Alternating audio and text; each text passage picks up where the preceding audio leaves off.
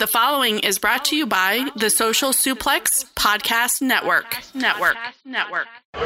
Yo, yo, yo, yo, what up? This is Rocky Azucar Romero of Chaos, and you are listening to Keeping It Strong Style, the ace of podcasts.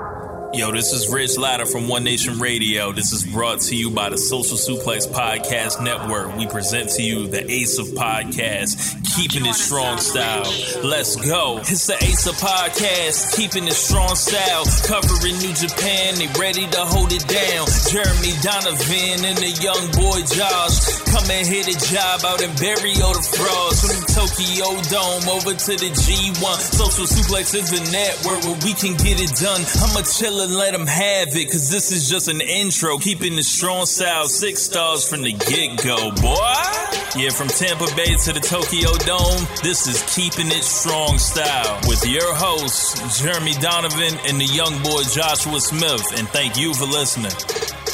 Welcome to Keeping It Strong Style, the ace of podcasts on the Social Suplex Podcast Network. Jeremy Donovan here alongside the young boy Josh Smith. On today's show, we'll be reviewing Destruction in Hiroshima and Destruction in Beppu, as well as covering all the latest news in the world of New Japan Pro Wrestling.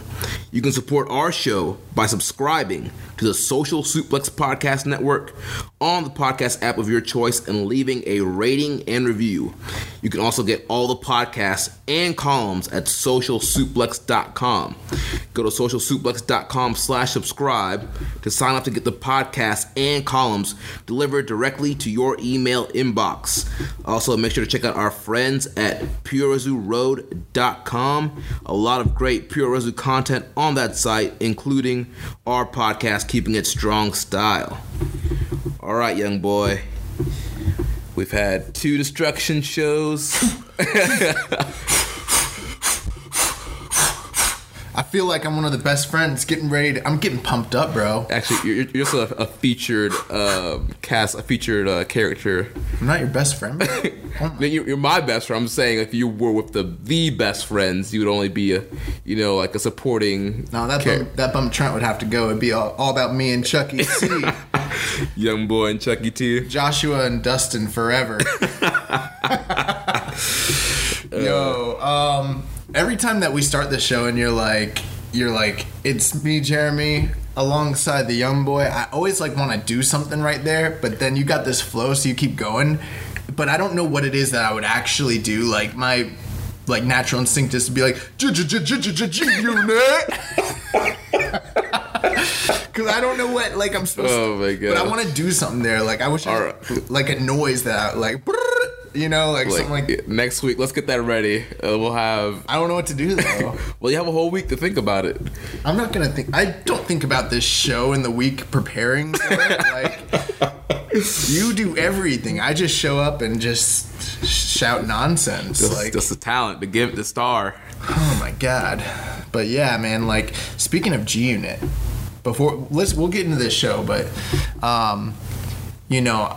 I was I just showered. I just came back from the gym, and as I was walking out of the shower, I was like playing some music, and I was like, I wish in life I had like theme songs. Like, you ever experienced that? Like, where you like walk into a store, like you're walking through like the courtyard in school, and you like wish like you had theme music. Dude, yeah, I would be I, at school. I would like walk in the hallways like with like a wrestler's theme in my head, like walking in the hallway.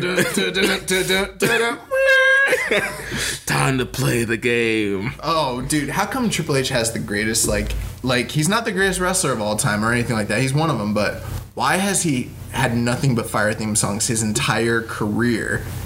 Like literally, like think about like time to play the game. My time. My, t- my time is so underrated. King of Kings. the Degeneration X theme song. Like this Yeah. guy just freaking like that's how he got himself over. and and marrying Stephanie. No, people think that's what they think it was him like marrying Stephanie. No, it was the theme song. So, like, he owes a lot to Jim Johnston and also Motorhead. and uh, the DX the DX band. oh man, so like Jeremy, you were you were a backyard pro wrestler, so you've had wrestling theme songs. Yeah. And you were telling me about a couple of them, like, and I was actually a little shocked, guys, because Jeremy has a proclivity where he is very he's very fond of the 2000 eras like like rock like scene. Like like what are the bands you like from that era?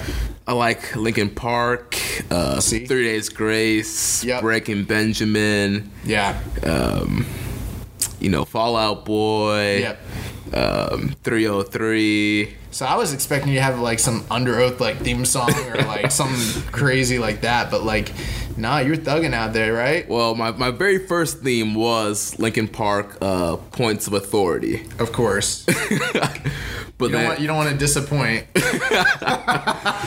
then uh, after that, I, I decided to, you know, change it up a little bit, get a little bit more hood. Um, for a long time, I used uh, Ghostface Killah the Champ. that that's because you were the champ Yeah. Let's also be clear here, ladies and gentlemen, that Jeremy was booking the territory. Oh, man. and, uh, you know, like, some of the other guys would come to you and they'd be like, you know, I think that maybe I should have a run. You're like, that's not for you, baby. Oh man, it's funny. Like I never got labeled as a power hungry one. Uh, LeBoy would always get labeled because me and LeBoy would used to used to book together. I thought I thought LeBoy was like the fall guy, like always. what he well, there was a time period where I was out for a little bit, uh, but me and him were still booking. But he got all the heat on the booking decisions. And so then I came back and everybody was like, "Oh, you got to save us!" And like I took over, like everybody thought I took over completely, and like I made all these different decisions, and like But it's all the same stuff. like I was still like I was going over. Well, the funny thing was like there was So you were like Vince Russo. they thought they fired you, but you were still working for the company the whole time. yeah. No, that's But- what were you gonna say? But yeah, also yeah, Ghostface Killah the Champ. I came out to you, and then at one point I was running a gimmick when I was um, we had like a this tournament called the King of the Underground. I won that and became the Majesty, uh, John Juris. Oh my I, god! So you weren't the king of the Indies; you were the king of the underground. Yeah. like, even lower. Than the Indies. That's and, uh, crazy. I came out to uh, Run DMC down with the King. That's amazing. That is amazing. Um, you know, ever since we were at, uh, in Chicago, we listened to AC Romero come out to uh, "I Just Want to Use Your Love." Like, anytime I'm like listening to, like, I'm never gonna be a pro wrestler, but an- anytime I'm listening to the radio and like a theme song comes up, or uh, calling it a theme song, anytime like just a regular song comes on it, but it's like iconic. I'm like, that would be a great theme song. Like, like the other day, I was like sitting like in my car and like Journey came on, "Don't Stop Believing." And I was like, yes like dun dun, dun. like the crowd would be so into it because they already know it. You know what I mean? right. Like all these wrestlers are coming out to these crappy rock songs Or just like generic beats. generic beats and you know whatever. But like you're on the indies, you're not gonna get sued. Like you know what I mean? Like Right, yeah, unless you're uh, like being filmed or a TV deal. Like I'm coming out to Prince, bro. I'm coming out to like Purple Rain or some crap like that. Or- Michael Jackson. Yeah, bro. Like, come out to beat, Beat it, yes. Oh my god. Like, like, yeah. If you came out to beat it, like, like, you don't want to be wrong. Dun, dun, dun. Don't be a macho man. Beat it. But like, we were, uh, we were having a discussion before the show started, and I like came to the conclusion that like for me, if I was gonna be a pro wrestler. m- My theme song would absolutely be Bon Jovi. Uh, what is it? Living on a prayer. Living on a prayer. It's the white person like national anthem. Like anytime you're out and just with like doesn't matter where you're at. You could be at a shop, you can be at a store, you can be at church, you can be at the bar, like a restaurant. Doesn't matter what facet of life you are. If that song comes on, white people like they lose their crap, bro. They love it. They're like. "What with it?" And like I'm always like hanging out with like like Us. us. and like my like a lot of my black friends are just sitting there just like shaking their head and that's why like I know like Me, Rich Yeah. James. but yeah, no, like for real, um living on a prayer would like get huge pops. Like that would be like a super indie like Dude, you could, song. you would get over instantly. I also thought about like Phil Collins, I could feel coming in the air tonight. Yeah. Like if if you did it the right way, like that'd be a that won't be good. That'd be good. Have like the fog machine. What's something you would come out to? Like something super iconic.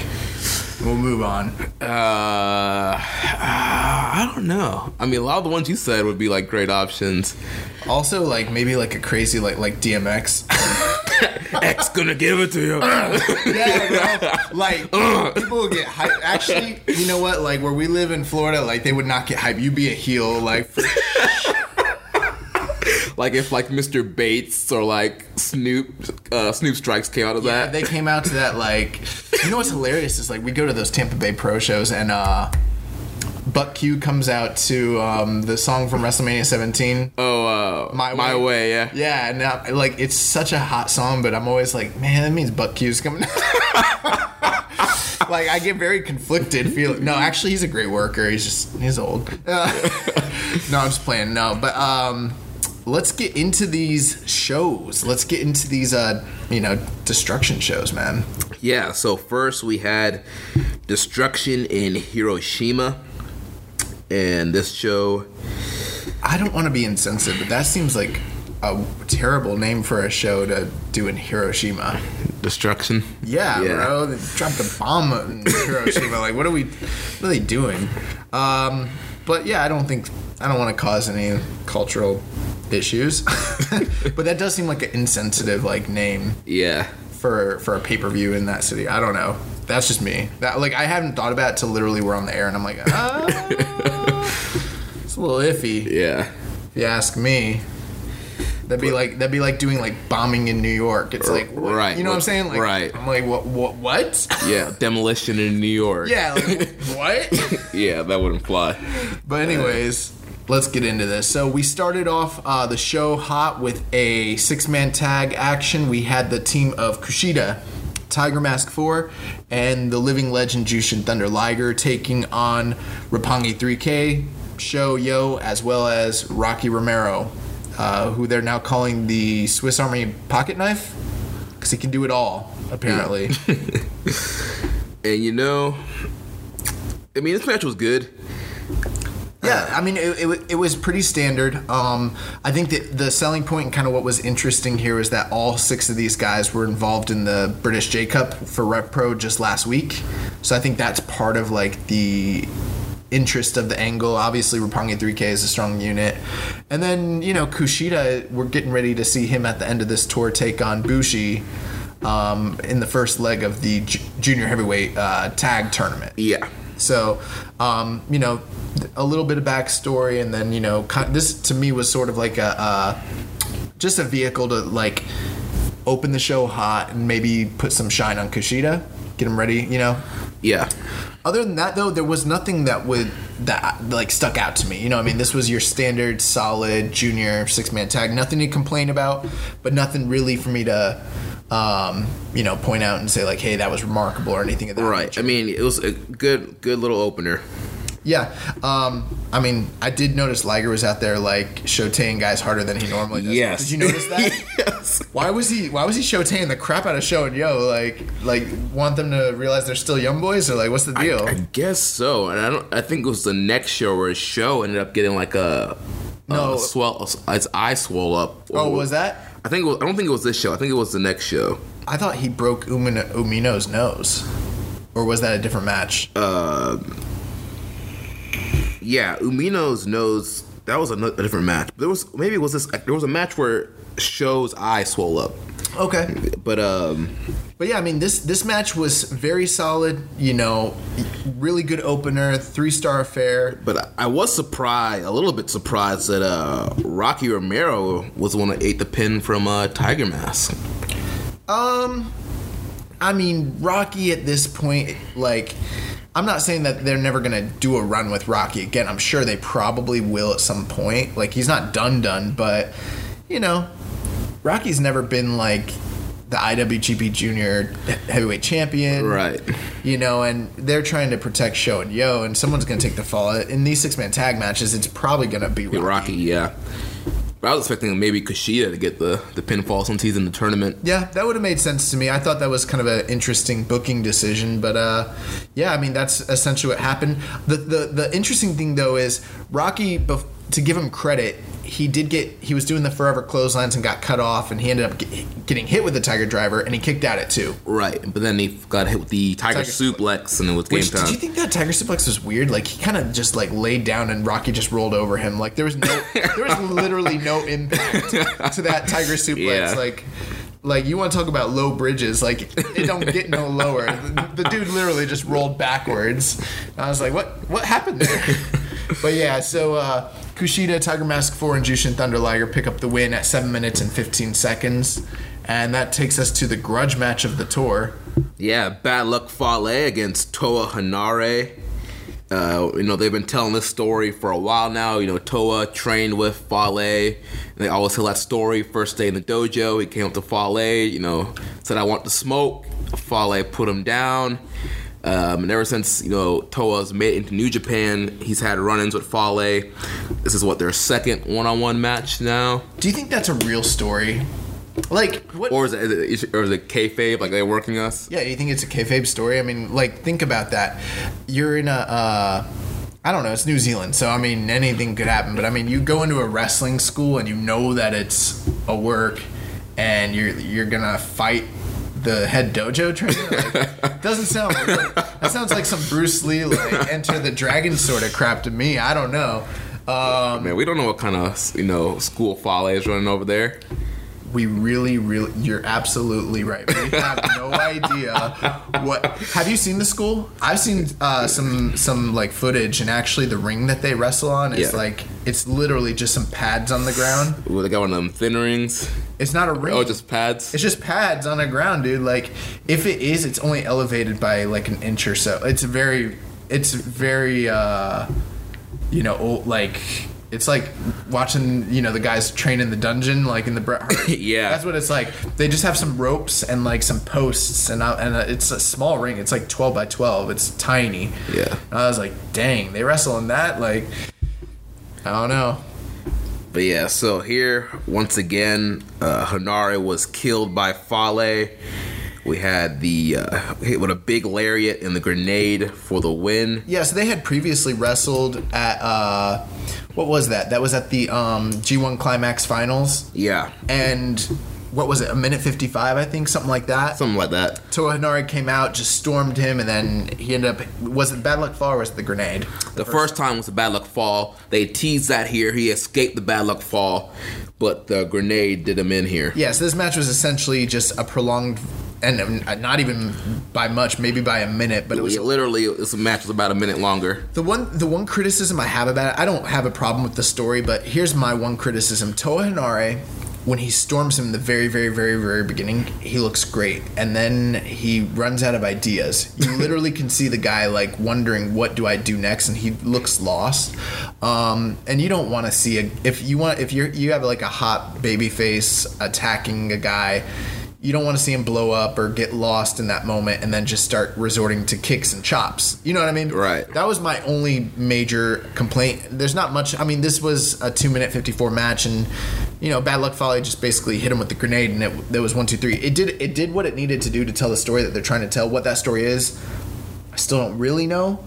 Um, but I mean, you know, Henare kind of had a similar series with Ishii earlier in the year Right. And then they put him in with Bad Luck Fale. Um, do you think that there's still rumblings of the idea that Henare may eventually join the firing squad, especially uh, with them like recruiting? Yeah, a lot of people have been speculating this. This is what this whole rivalry is about, like Henare proving his toughness, and I could see that happening. Again, I, we don't have no idea for sure, but yeah, Bullet Club OG they are recruiting. Um, Toa has trained under Fale, so I wouldn't be surprised if they did end up having Toa join. I mean, it would kind of make sense and fit in with their whole background. I would like to see him join a faction. It, the, the- you know that firing squad might be like a, you know OG Bullet Club might be a good one for him actually, but I'd like to see him hold on to. I know we've criticized his like attire and stuff over the past year, but I'm at the point now where I'm fine with it. I would Yeah. like to see him maintain some of that uh, like New Zealander like gimmick, Yeah, but like evil. right, more serious. like yeah like like you know maybe he has like the black camel skins and like white face paint and like you know maybe like a take on the tribal war paint that god wears mm-hmm. something like that that'd be kind of cool to me um yeah i mean who knows he could kind of become like the baby enforcer of the group Yeah. i don't know but For some uh, reason, the first thing, thing that came to my mind was Umaga. Yes, that's the exact vibe I'm thinking of, like an Umaga vibe. Yes, yes, yes. I didn't know how to say it, but that's exactly what I'm thinking. Like not like evil Tatanka, Right. Not like not like Corporation Tatanka. okay. Yeah. Like Umaga. Yeah, that would be. I feel like that would do a lot of good for him. Yeah, that I would be cool. But um, who knows if that's what they're doing? They might just be jobbing the dude because they don't have anything for either of them to do. I don't know. Right. But uh, yeah, so uh, Henare eats the pin, and we move on to the third match of the night. Uh, the return of Killer Elite Squad, and they took on the team of Michael Elgin and Ayato Yoshida. And I just want to start off by saying, my hats and my hands are off to Killer Elite Squad because for the first time in like what, maybe over a year, maybe longer, no one got spat on. Yes, th- that's the first thing I noticed. Oh my God. As soon as they got into the ring, I was like, "Oh my god, Archer's not spitting on anybody." Yeah. What do you think that's about? Maybe it's a part of um, Harold uh, Harold Meij's like new Bro, like policies. That's what I was literally when I saw that they weren't spitting on people. I thought like that it might have something to do with Harold Meij. Like the um you know the commentary team is trying to like sell it like these guys have been gone for five months and they're angry and they're they're not playing games. But I was like, spitting on the crowd was a game. I don't know. Archer looked like he was having fun with that. Archer l- loves it, dude. like he loves it, and I think I think Davy Boy loves it too. So. At least it's water that Davy Boy's like spilling on the fans and not like hot cups of coffee. yeah. uh, Dave, uh, Dave was like, "I got an idea." But um, yeah. So Killer Elite Squad came out, and um, yeah, they look serious, man. They look serious. Uh, Dave Boy Smith, he's wearing his uh, the the, the uh, gear similar to uh, Teddy Hart, the the entrance attire. They're they're teaming up in MLW now.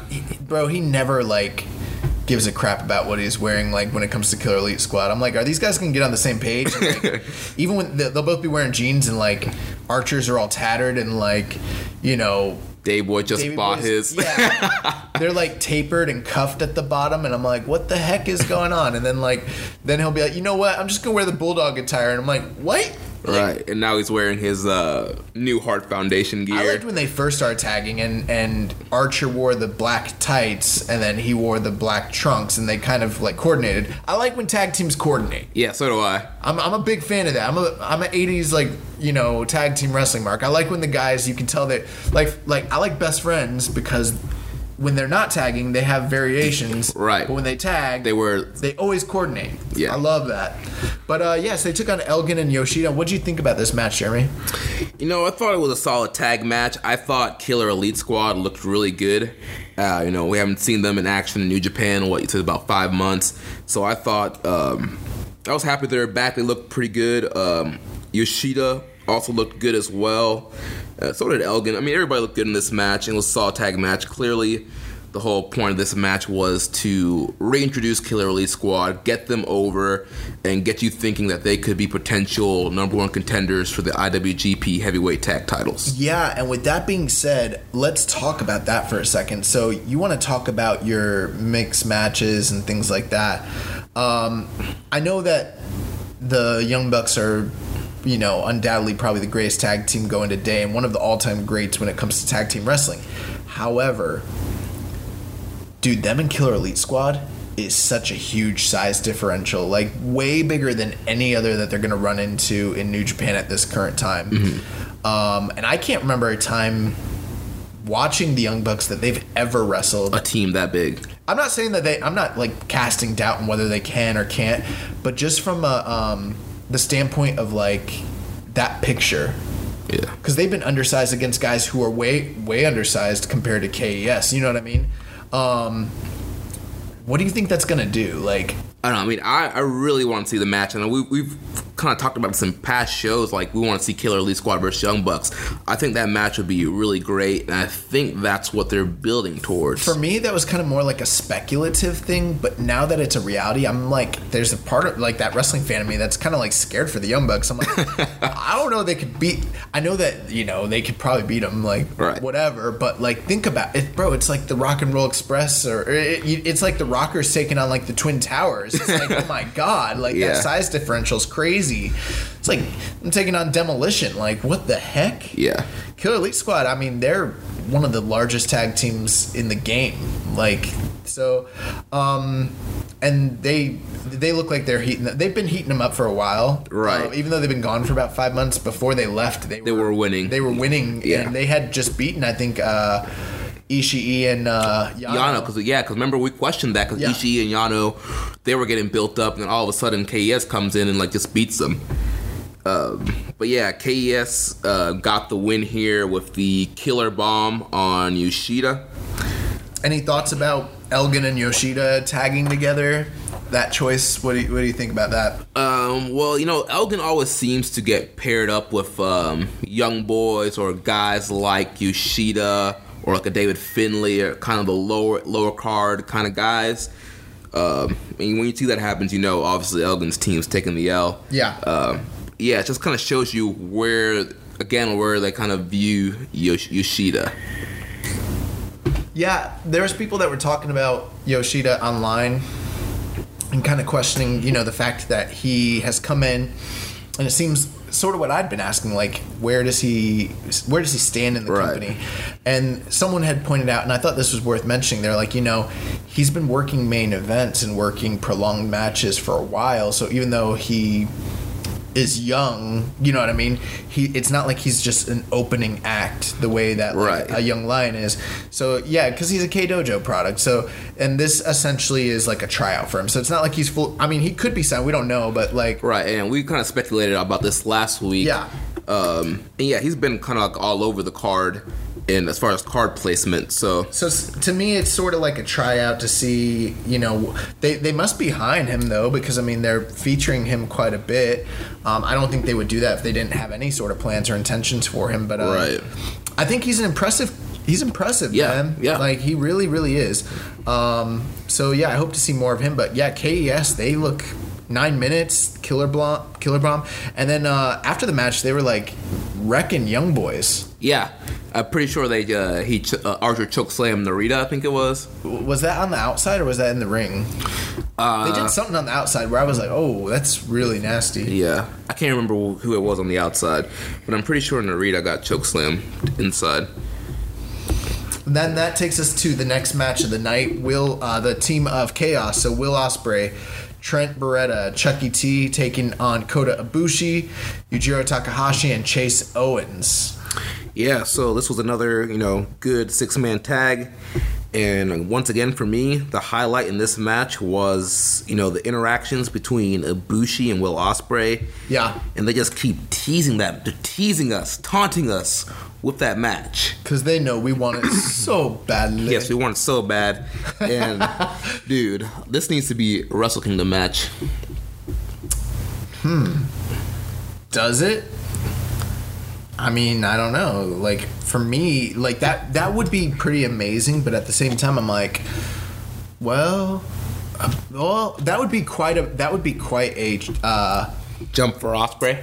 Not just I don't want to say jump like a reward. Obviously, he's having one of the, the best years of the juniors. You know, we we've been talking all year about you know wrestler of the year honors with this guy. Right. Um. So I mean, yeah. I mean, what a way to reward him if they decide to do that. My only thing is, I'm just still thinking about the whole Golden Lovers storyline and and where's that? Where that's exactly.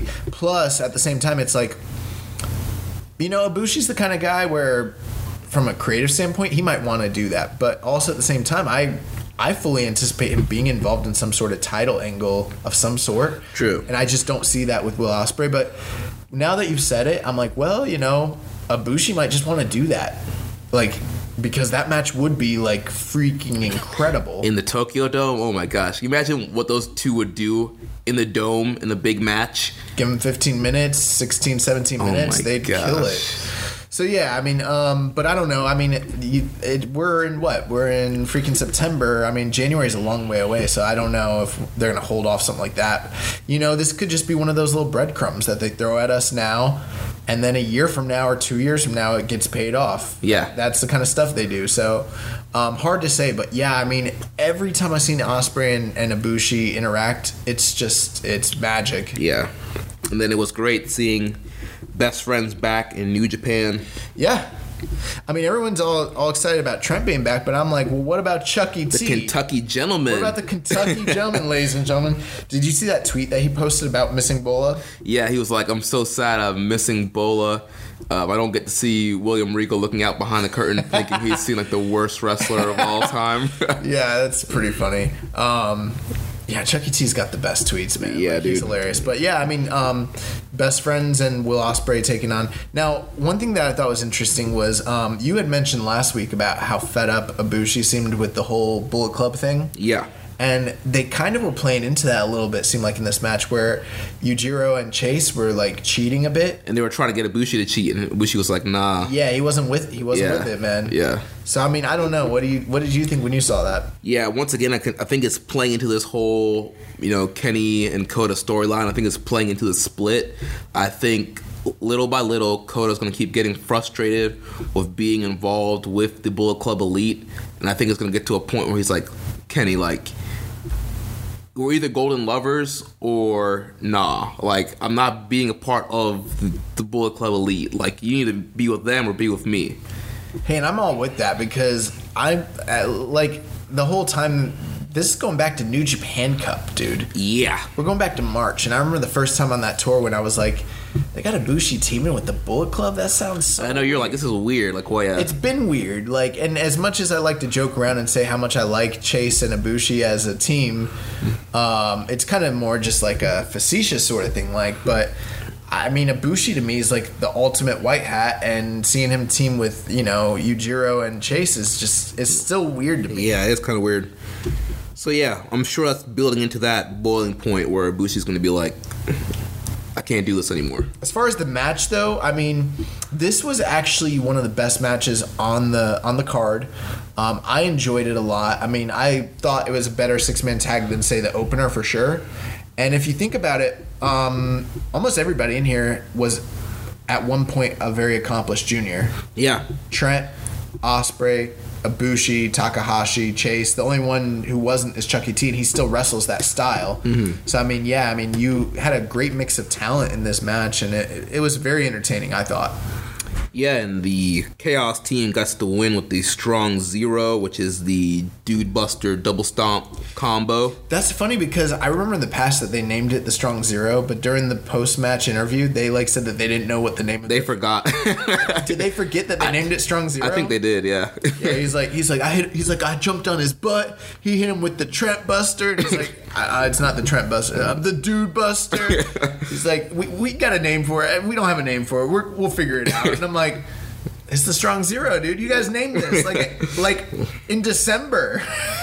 Yeah, It obviously. was a while ago. It was Yeah, like cl- ten months ago. Yeah, clearly they forgot about that. But yeah, they hit the Strong Zero. These guys are out there doing some late night cardio, you know, on the streets of Roppongi. Like, Yeah, hanging out with uh, Juice. yeah, man. I don't Uh, know. but yeah, they get the win here, and uh, of course there was more continuation of Ospreay wanting Ibushi. My biggest uh, criticism. I would like to see Yujiro take more of these falls.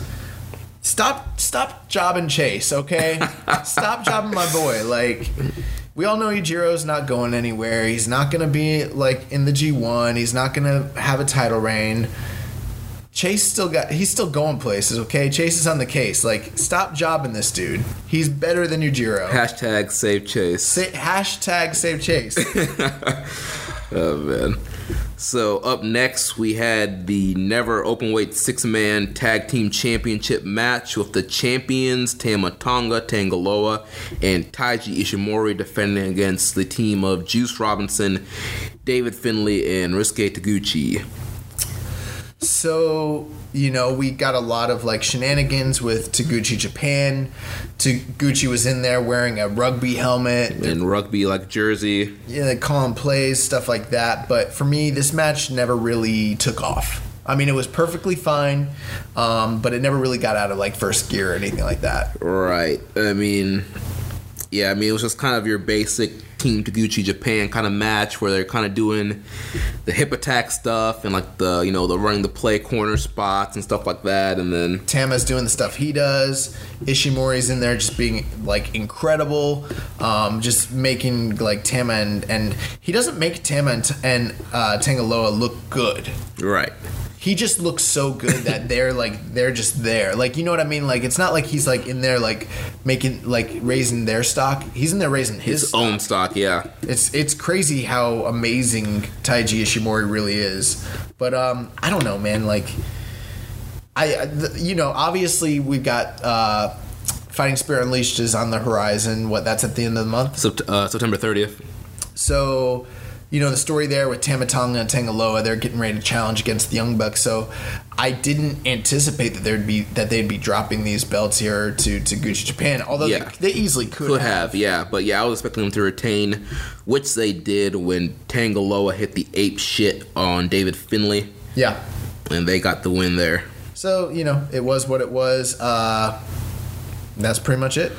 yeah, so then we had more six man tag action with the Chaos team of Hiroki Goto, Toru Yano, and Gedo taking on the Suzuki Gun trio of Taichi, Iizuka, and Kanemaru. yeah. So this sucked. Yeah.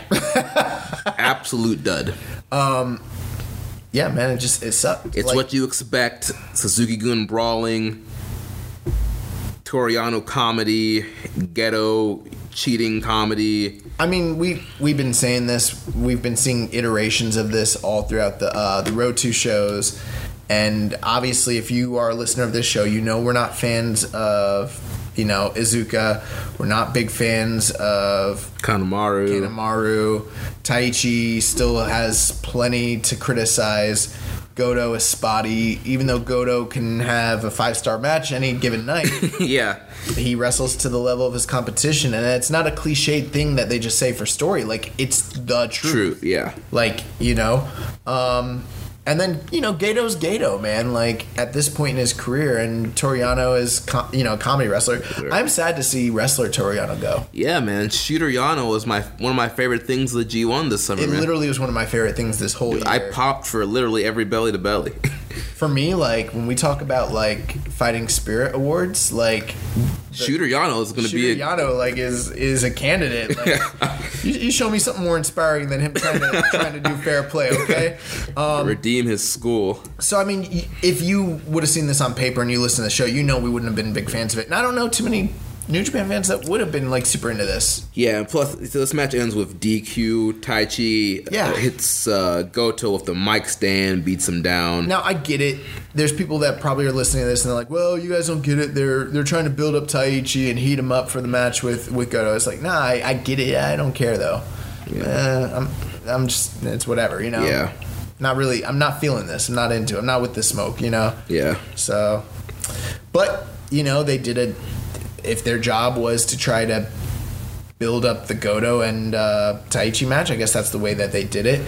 Uh, it- Again, we talked about this all throughout the um, what's it called, the Road to shows. How, to me, of all the title matches, this was the one with the worst build, and this just kind of parlayed into that. Again. Yeah, this did not make me want to see that title match at all.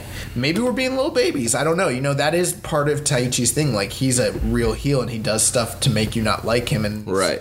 But uh, it's also at a point where it's like, well, I, I also want to be entertained by what you're doing. Like I don't want to actually dislike watching you work. yeah. you know. So I mean, but this is whatever. I, I wouldn't even give this rating. To me, this is just a dud. Yeah, It was nothing. yeah. And if I was gonna start giving it ratings, we're gonna start going into like Negative. negatives. Yeah. quarter star. I don't know. It's not yeah. good. It's not. I mean, and that and it was 11 minute match. There was a lot to kind of judge off of. It wasn't good. Um, was this the night when Iizuka started attacking announcers? Was that the next? Night? That was the next night. Okay. Okay. So um, that brings us to the next match of the night. Tet- uh, the team of Lij, Tetsuya Naito, Sanada, Evil, and Bushi taking on Suzuki Gun, Minoru Suzuki, Zack Sabre Jr., Taka Michinoku, and Desperado.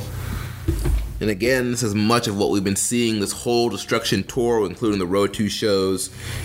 Uh, surprise, surprise, Suzuki Gun jump at the start.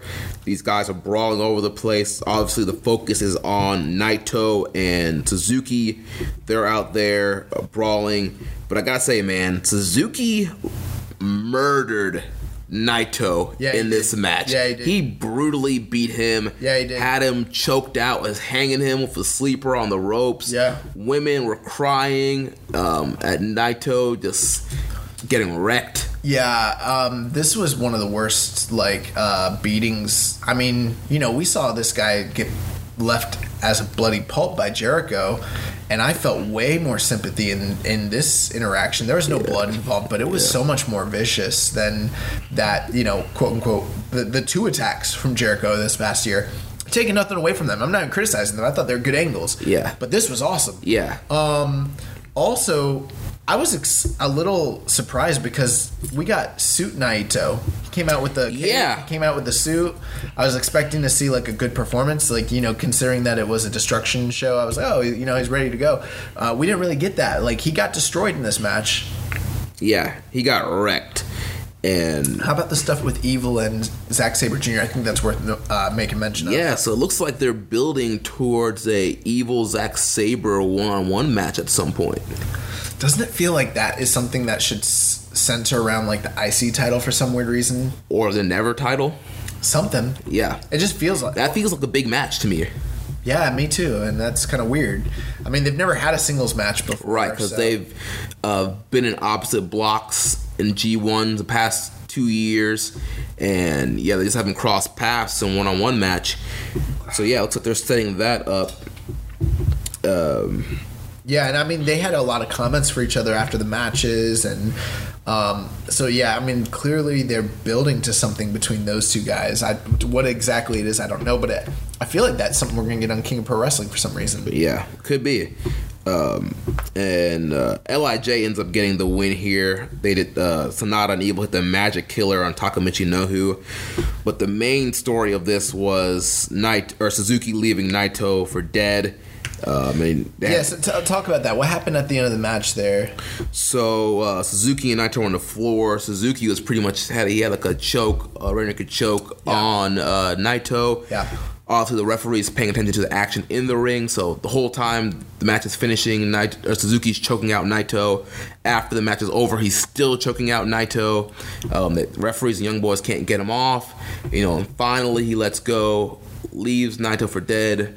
Like I mentioned earlier, women are crying, weeping at the sight of Naito's like lifeless body. Yeah. Eventually, he comes to. They're trying to get him to the back. They're trying to get him on a stretcher. He, he refuses a stretcher. Yeah, it was it was some scary stuff, um, honestly. And I mean, you know, watching wrestling, I I really appreciate a great post match angle like that. And I mean, like they had me a little bit like like, not that I thought it was real. Not that I thought like this dude like r- like had brain damage, but at the same time I was like, dude, um, are they gonna like stretch her off like Tetsuya Naito Yeah, tonight? they did a great job of getting sympathy, Yeah. sympy for uh, Naito. They got some simpy on Naito, but they really. They, correct me if I'm wrong. They brought out the stretcher and everything, right? yeah, Yeah. and he re- he refused to go on. he was face down. I thought. I thought they were. I thought they were doing a stretcher job. I was like, oh my god. You know what I kind of thought they might do for a half. Well, then. This is stupid. So you know, some sometimes guys, if you listen to the show, you know that I'm stupid. But um, for a half second, I thought that they're gonna not do the match the next, like they're gonna stretch him. Oh, and, then- postpone the match. to King. But then I, but then like I only thought about it for a half second. I was like, oh my god, are they even going to do this match? And then I was like, wait, it's the main event. Of course they're going to do it. like you're an idiot. They don't even have a title match tomorrow, so of course they're going to do it. But yeah, he uh, he ended up walking off. Um, I think did he he had like uh, Lij kind of help support him to walk out, right? Was it Lij or was it Young Boys? I can't remember right now. I don't think it was the Probably probably Lij. Yeah. So yep. Um, speaking of which, like, why? Uh, I don't know. Maybe I wasn't paying attention, but why would why were his boys letting him get like you know choked until he literally had brain damage? Like, what what was that about? Because, dude, Lij, we've talked about it before. they are the worst when it comes to backing up Naito. They will literally stand there and watch that man get jumped. Why are they letting this dude get wrecked like every night? Like I don't understand. Like people talk about people want to blame Gedo and you know New Japan Office and conspiracies. They want to blame like Okada's title reign, but. Let's start at the basics. Let's look at Lij. These dudes are never there when this guy gets attacked. Like, Dude, y- Lij and Chaos, they're the worst at supporting their stablemates. Well, Chaos is more recent, but like Lij has a like a measurable and demonstrable track history of like not backing up Naito. It's like, what the heck's going on? Like, my God. Uh, speaking of Chaos, they were one, in. of, one of these days when Lij like turns on him, which you know at some point will probably something like that will probably happen if history you know proves true, and I'm just gonna look back and be like, well. They never had his back to begin with. Like, Right. Yeah, why, why y'all surprised? Like, you know, But yeah, so I mentioned Chaos. They were in the next matchup, represented by Okada, Yoshihashi, and Jay White, and they were taking on the team of Hiroshi Tanahashi, Togi Makabe, and Tomoaki Honma.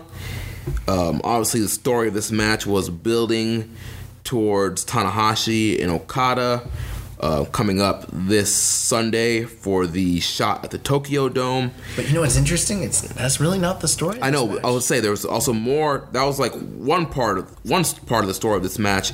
The other story of this match, obviously, Jay White has been fighting for control of Chaos, and with him beating Okada in the G1, he feels like he should be the leader of Chaos. And actually, like Yoshihashi was the center of a lot of the story of this match. You have That's Jay. why this match was terrible. That's why this match is getting negative stars from me. So you had you had Jay White trying to get you know Yoshihashi to, like listen to him and take his lead. We've also had comments from Tanahashi saying he wants Yoshihashi to leave Chaos. He wants to kind of like get Yoshihashi, yeah, get him under his wing and you know train him up. And so obviously Okada, Listen, I, I love the ace, okay, but he's he's losing it, dude. Like, it, this dude's telling me he sees potential. Like, you know, you told me you saw potential in Ibushi. Okay, I see that. But you want to tell me you see potential in, in Yoshihashi? Like, yeah, just get ready because I'm gonna start. Go Ace, and when I say Go Ace, I'm talking about the real Ace. Everyone's like, uh, when I did that Tanahashi rant, like after he like beat Ibushi, and like people were like, "Wow, you really love Tanahashi," and I was like, "I guess I do," but yeah, my loyalty only goes so far. You start supporting Yoshihashi, and we're gonna have beef. gonna totally invalid that moment when he pointed pointed at me in uh, New Orleans. That's over. That's ancient history. Start rolling with Yoshihashi. hey man, maybe the Ace can work a miracle. No, he can't. No one can work a miracle. It's Yoshihashi. Come on. Like, no, I'm just playing. Like, but anyway, so yeah. So what were you saying? So yeah, so we saw a lot of miscommunication between the Chaos team here. Nothing but miscommunication. Yeah. And manipulation. A lot of a lot of the times where Jay White was tagging in, it was only in situations where it benefited him, Right. at the detriment of his stablemates. Right. Um, and so it came down to where um, Okada, uh, Yoshihashi was like holding Tanahashi. Okada runs to like boot Tanahashi. Uh, Tanahashi moves, he boots Yoshihashi, Yep. and uh, Tanahashi cradles Yoshihashi for the win. So then, obviously, Yoshihashi is pissed at Okada for kicking him in the face. I And- thought I thought it was great at the end where he like uh, was at the commentary table. You couldn't see it, but you could hear the audio. He's like, "What happened? oh yeah, Jay White was like, "What happened? What happened? What happened?" What happened to Yoshihashi? What happened?" And Kevin's like, And uh, Ke- Kevin's like, he's like, he got booted, and he was like, Okada kicked him. he's like, he's like, it was inadvertent. It was not intentional. Okada kicked Yoshihashi. He's like, Jay, it wasn't. It was unintentional. And like Jay White starts losing his crap, and I was like, this is, you know, for all the criticisms, and I feel like we're always defending Jay White, but like, dude, like this is a dude who was like a, a generic young lion, like just not even that long ago Yeah. for him to have like these compelling moments and stories all year. I mean, he's not my favorite wrestler or anything like that, but I I thought that was great. Like just how s- like slimy this dude is. Dude, like, yeah, he's the master manipulator. He's trying to use this to separate, you know, Yoshihashi from Okada and take over Chaos. Um, and we know at the end of this, you know, Yoshihashi, he's mad at Okada. He's kind of like staring at Okada, and Tanahashi staring at him. So it's kind of that, see that that's kind of struggle for Yoshihashi, the struggle with Chaos. When- the match first started, they were supposed to. It seemed like we were gonna get Okada and Tanahashi to start things off, and like Jay White made him go in the corner, and he like basically said to him, he's like, "I beat you in the G one. yeah, Why should you start? Like, why are why are you the leader?" And I'm like, "Woo." heat. And yeah, so I mean, like, dude, this literally is we're we're gonna get to a point where we get some sort of confrontation or match between Jay White and Okada. It's inevitable. Yeah. It's inevitable. So I mean, that's definitely gonna happen. But uh, yeah, I thought this was as far as like, you know. Doing a job telling a story. This was good, man. Yeah. really good.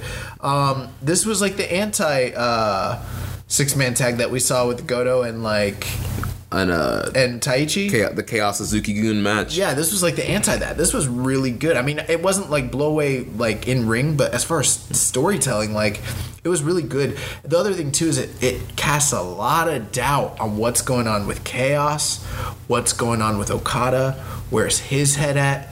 Tanahashi is playing it up. Like it's good stuff. Also, before we move on, Honma. Um, it's interesting how like we kind of been we've been saying like we're like Honma's not fully there, kind of worried, and like they've been kind of like relaying the same thing on commentary, being like, yeah, he's like not confident out there, and he's said so. He knows that he's not. Yeah, in a lot of his backstage uh, promos, he mentions like he doesn't feel like he's all there and stuff like that. I part of me like has to feel like it's not just a work. Like there that that there there's a lot of truth to that. So Yeah. keep our eyes on that. Like you know, keep our eyes on that. I, I I hope he does get back to full health and you know full you know capabilities and all that. But like I'm every time I see him out there, man, I'm nervous. Yeah, dude. Nervous, nervous, nervous. But uh, that's gonna bring us to the main evento. Yes, the IWGP Heavyweight Championship The match. WGP. The champion, the best bout machine, Kenny Omega, taking on the Stone Pitbull, Tomohiro Ishii. The Japanese best bout machine. These guys before this match were two and two Yes. in their overall uh, matches against each other. all four matches that they've had have been at the level where you could consider the match of the year level contenders. So, Yeah. Um, I mean, high, high, high expectations here. Yeah, obviously the most recent, recent being the G1 match that they had this year with Ishii Yes. defeating Omega, which got him this title match here. And that's my favorite match they've ever had. I think. Yeah, I think. I don't know. I really love the uh, the G1 in San Francisco match for the U.S. title. Oh yes, the tournament I from the very first. I love Long that match. Yes, yeah. Love it, love it. But uh, yeah, and uh, Bushi was out here seconding Omega, which you know. Well, he ended up going on commentary. oh, that's right. You're Yeah. right. My bad. What am I even saying? You're right. He did go to commentary. Yeah, I, th- I thought he was second in too, but yeah, he ended up just going going over to the commentary. Uh, Crack journalism here. but uh, yeah, I mean, this surprise, surprise, this was another excellent matchup between these two guys. I, I don't think it's their best match. I would honestly say this is probably quote unquote the worst match maybe out of the se- out of the five matches they've had. But once again, this was a way above. This was above four stars. I was like four and a half on this. For in ring action, it probably is, like you said, the worst match of the of the five match series they've had. I would say so. Um, not to say it didn't have its moments or that it wasn't great because this is a great match. Right, it's excellent. I mean, you know, four and a half stars. Yeah. How, how are you going to complain about that? Right. Um, we're so spoiled. I mean, we've had some five star matches this year. This match is great. But in terms of like the atmosphere, the story, the prestige of the IWGP title, the backstory, you know, from the G1, um, I would put this on the same level as like their first two encounters from last year during the uh, you know the New Japan Cup and then the uh, the, the rematch. I forget where they wrestled. Um, I don't remember yeah, I don't remember right now either. to be honest. But uh, I would put it like around the same level as that, just just for those the importance of, of this match. But but as far as like the action and and the story, or you know the actual action, I would say it was probably the, the weakest match they've had, and that's really really saying something because I mean this match was incredible, man. I Yes. was they had me popping. I was actually uh, at work watching this with my headphones on, and I was like, oh. and like one of my coworkers she looks over her desk. She's like, "You okay over there?" I'm like, "Don't worry about it." You want to smoke? yeah, man. Yeah, I was popping too, dude. The You were popping, huh? Oh my gosh. This match made you pop, right? uh, this segment brought to you by Blue Chew. No, but uh,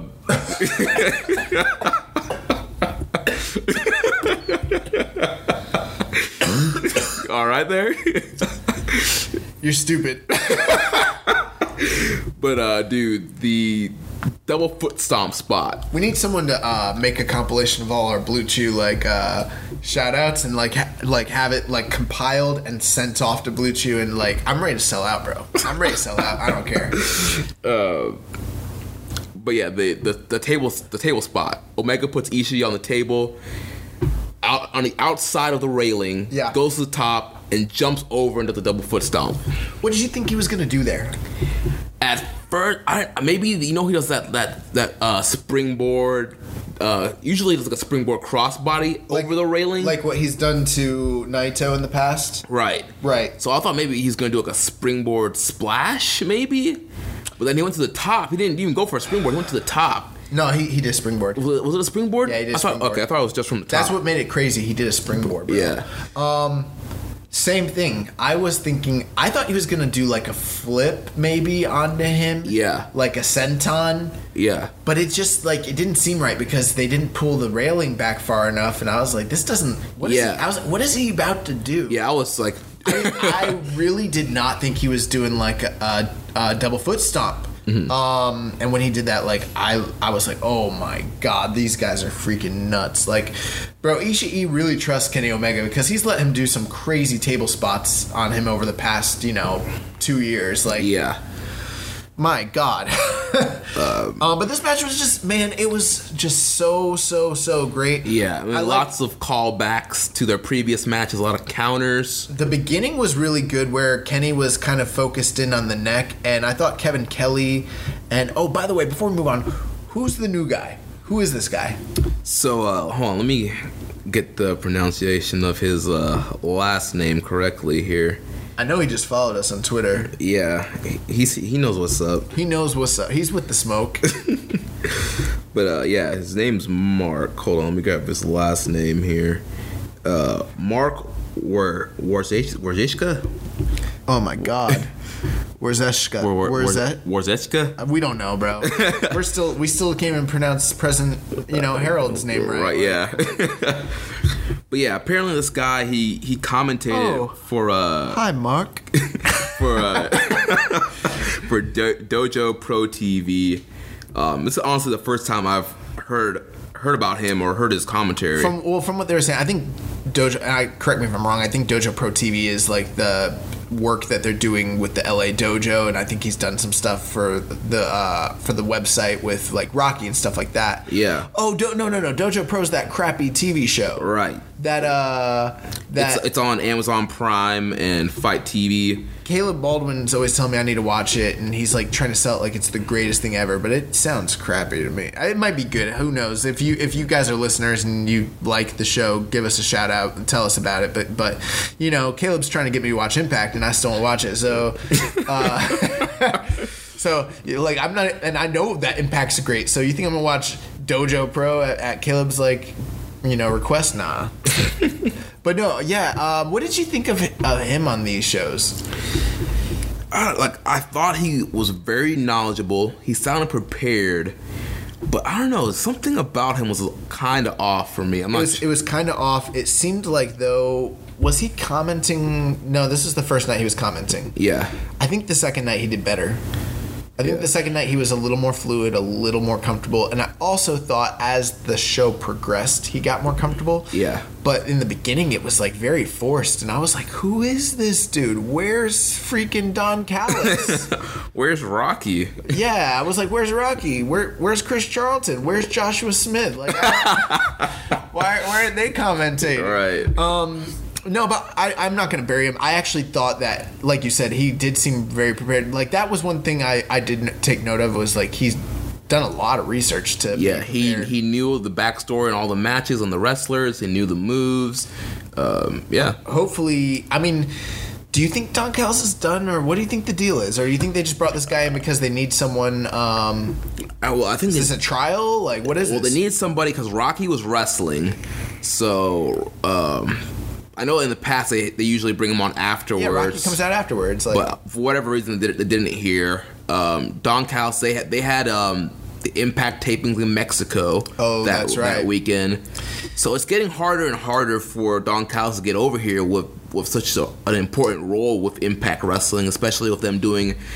Um, out of the country tapings, so his appearances have been limited to the big shows. I mean, we might not see Don Callis again until Wrestle Kingdom. He'll probably be there for King Pro Wrestling. I'm pretty sure that's a big show. Yeah, well, we don't know what's going on with Impact. If they have a taping or somewhere, I mean, Well, yeah, he did miss the G1 finals. So right. Could be totally 'Cause, I mean, Impact they tape a lot in Canada. Now they're doing Mexico. they're Um, planning on taping in the UK at some point. Did you feel like Kevin Kelly was burying him? I felt like he was throwing some real digs at at Don Callis on commentary, and not like in a playful manner. Yeah. Maybe I'm just misinterpreting this. I'm not trying to like start something like don't don't anyone like tweet and be On the dirt sheets, jo- young boy Joshua Smith says Kevin Kelly. But it, it did seem kind of like he was criticizing him for maybe not showing up. I don't know. I don't. That's just what it sounded like to Right. me. I don't know. Did you pick up on that? To me, I thought it was just Their story, like their- playful banter. I mean, Yeah. they're always taking shots at each other. I don't know. For some reason, it came off as different than that to me. I don't know. And I don't know. Don Callis is always like burying his friends on on uh, killing the or yeah killing the town. Uh, Well, if, if if it turns out that he's like done or something or didn't live up to his, uh, you know, end of the bargain or something, then we'll look back to this episode and be like, yeah, Josh was the percent. he he he caught it first, but uh. Yeah, no, but um, going back to the match, uh, they I thought that both of these guys talking about Kevin Kelly and then Mark, they did a great job really expounding on the idea that like Kenny was targeting the neck and that was like the base of the story. But then eventually it kind of devolved into the strikes and the V triggers and the elbows and the knee, you know, and lariats. the headbutts. Yes. Just it, it- this match turned into a war. Dude, I popped for um, Ishii doing the V trigger. That was awesome. that was aw- yeah, yeah, yeah. Uh, he did that to Bushi as well, right? Yeah. Did he do a V trigger during their match during the G one? No. I don't think he did. But he definitely He, did. he did the gun point to the head and then bam, hit that man with the V trigger. wow, yeah, yeah, that was awesome. I also like the point where uh, Kenny point did the uh, pointed the gun at him and he like stood up and he like I was like, oh, that's like that's an awesome picture. Yeah. Uh, that might even be a picture of this week's episode. We'll see. Yeah. But yeah, um, this match was awesome, man. German suplexes, standard suplexes, like these guys. Not to mention the uh, the spot that you that you kind of uh, mentioned the uh, the outside coup de grace, like, Right. is Um, crazy. Ish, Ishii's uh, Frankensteiner from the top rope. Yeah, the Ishii Steiner, bro, was awesome. oh man, I'm really popped for that. Um, yeah, this match had me had me just really like. I mean, what more can you ask for? And then um, at one point, like I thought Kenny was trying to go. That he started teasing like he was going to go for um, like a J driller off the top rope. Oh yeah, yeah. And I was like, what are they? These dudes are crazy, bro. Like, what is it? Thankfully, he didn't. but um, at the same time, in a way, my only real criticism of the match is that this was like a greatest hits. Yeah. Not to say it wasn't ent- entirely derivative. I'm not saying that, but it was a lot of the things that we've seen them do on a lesser level Right. and in other matches, it, a lot of their matches have gotten to that higher, higher level. I think part of it, one thing I noticed was that it didn't. I mean, Kenny never got hit with the uh, Brainbuster. with the brainbuster, and it didn't seem like there's very many points where he was gonna get hit with it. And yes, he was getting killed with lariats, and he was getting killed with big moves, but I never really believed that he was going to get like beat. yeah. And that was one of the things that kind of took me, the, me out of the match a little bit. Well, I think majority of people, I think in the back of their heads was like, "There's no way Ishii's beating Kenny," and with all the work they're doing with this Kenny and Tanahashi story, I mean, it, it's so clear like that's the Wrestle Kingdom main event. That's true. However, many times in the past, I've thought that Ishii wasn't going to win, and either he did, or they're just such great workers that they've gotten me to the point where, like, I'm like, screw it, let's go Ishii, come on. Yeah. And it never got to that point for me. Like, to me, it they did an incredible. Now, I'm not saying they made Ishii look weak. That's not what I'm saying. He looked very, very strong, very competent, incredible challenger. But it they they weren't catching me with them false finishes in this match. Yeah. Not the way they did like even the Pentagon match a few weeks ago. Like they had me thinking he'd beat Kenny. Um, I'm not. Not every match needs that, but this match probably could have benefited a little bit more from some of that, and that was one thing that kind of uh, drew it back for me. Um, that being said, the crowd in Hiroshima was They were into this match. they not only were they into it, they wanted Ishii. They wanted to see Ishii win. Like, Yeah. like, they were. That was a pro Ishii. One thing crowd. I, I've noticed with New Japan crowds is that they seem to um, support the underdog a lot in their matches. Um, so you know, sometimes you know, even regardless of whether the guy's like a face or a heel, um, they'll want to you know support the guy who is an underdog, and that that was the case here in this uh, Omega Ishii match. They were um, sure they might have thought that Omega was going to win the match, but they were big behind Ishii. Anytime Ishii got a near fall, um, they were cheering Ishii, and they really wanted to see uh, Ishii win the IWGP Championship and go into Wrestle Kingdom with this title. Uh, Yeah, I mean, absolutely, and part of that too is you know any any wrestling crowd is going to want to see a title change and be part of history, Right. You know, I mean, we've seen Ishii. We were there in New Orleans when he beat Zack when he won the uh, the Rev Pro, the undisputed British title, yeah. that was an awesome moment. So I mean, you you as a fan, you want to be part of stuff like that. But uh, do you think that um because they brought this up on the commentary, like, and it was also you know mentioned in, during the VTR, like the disparaging comments that Kenny had made about uh, Ishii and like the way he was kind of playing with him in the matches leading up to this, and like the stuff about the you know about the Japanese wrestlers. Do you think any of that plays into the public perception in a town like Hiroshima when they're watching a match like this? They could. It, it, it could. And they definitely put it in the VTR for a reason. Yeah. So I definitely think they wanted people to get behind Ishii. Yeah, well, this match, um, you know, going into the finish, basically, uh, you know, Omega fought back. He ends up uh, hitting a, a tombstone, gets an incredible near fall. That was one thing they did great at the end of this match was the the closing sequence where Omega's just killing Ishii and Ishii's kicking at Out him. everything, yeah. He freaking kicked out at one. Yep, Omega ends up dropping his knee pad, hits a jumping V trigger. He he actually went so fast and so hard. He went over the top rope and spilled out to the floor, which I don't think I've ever seen him do that off a V trigger. Yeah. Um, Kids back in, hits him with another V trigger. Ishii kicks out at one, which was nuts. Um, the J Driller follows for Omega. Ishii kicks out, hits him with the V trigger, one winged angel, and that finishes it. And Kenny Omega, still your IWGP Heavyweight Champion.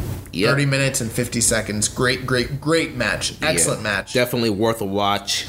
Uh, Post match, Ibushi comes back to the ring. He straps on the title on Omega. Uh, Kenny cuts a post match promo. He says he thinks maybe people think he's a champ, he's the best, he's the strongest, but the truth is he's only here because of Ibushi. He said anytime, any place, and reminds Ibushi that they share a promise. They share a promise, huh? Yeah. Oh, what promise is that exactly, you think? Who knows? Speaking of wrestler theme songs, because I'm not a huge fan of the Golden Lovers theme song, anyways, I think that these guys should start coming out to "The Promise" by When in Rome. promise you. yes, yes. Oh my God, that would be like if they start like. We might as well just like close the show with that because that song is freaking awesome. Like, oh man, things are gonna we're, we're gonna stop using like wrestlers themes at the end of the show. We're gonna start playing like really niche '80s like new wave music. Show's gonna get very weird. But um, yeah, so that's going to do it for Destruction Hiroshima. And then three nights later, uh, we're actually recording. And if you're listening to the show, obviously we did not drop it on Tuesday. We wanted to give ourselves enough time to uh, watch Destruction Beppu, which was Monday night. Yep. We're recording on Tuesday. And uh, give us some time to kind of digest it because this was a rough show. Yeah, man, this was not the greatest show. It's definitely not a show of the year contender.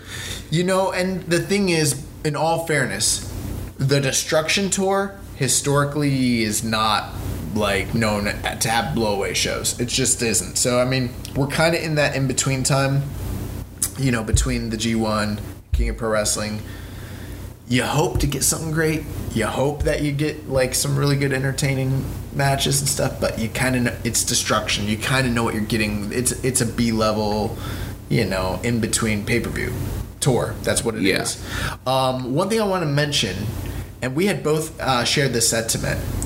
As great as that Kenny Omega and Ishii match was, I'm still higher on the tag team match from the Road to show. The Yes, the Golden Lovers against Ishii and Will Ospreay. Did not see that coming. Did not see that coming. That match was awesome. I know it was, but I thought like I I first I mean first off I love tag team wrestling, but I mean anytime you get Kenny and Ishii in a singles match for you know the IWGP title, I, I'm of course I'm going to think that's going to be Better.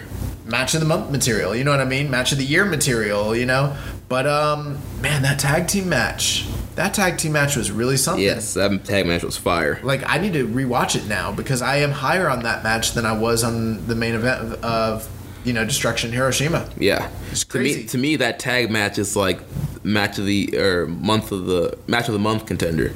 Oh, it definitely is. It Yeah. definitely, definitely, definitely is. So, um, and especially after everything we saw on this show, it absolutely is. Yeah. Um, So, yeah, but like- you know, we got Tanahashi and Okada around the corner. I'm sure what those those guys are gonna kill Oh, it. yeah.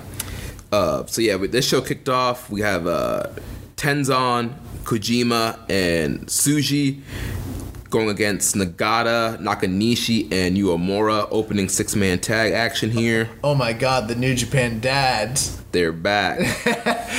I got some heat last. yeah, dude. I got some heat, dude. You did, man. Oh man. But I'll leave that in the past. But uh, you know, the New Japan dads are back right where they belong in the opener. Why are you not? why are you just smiling and not even saying anything?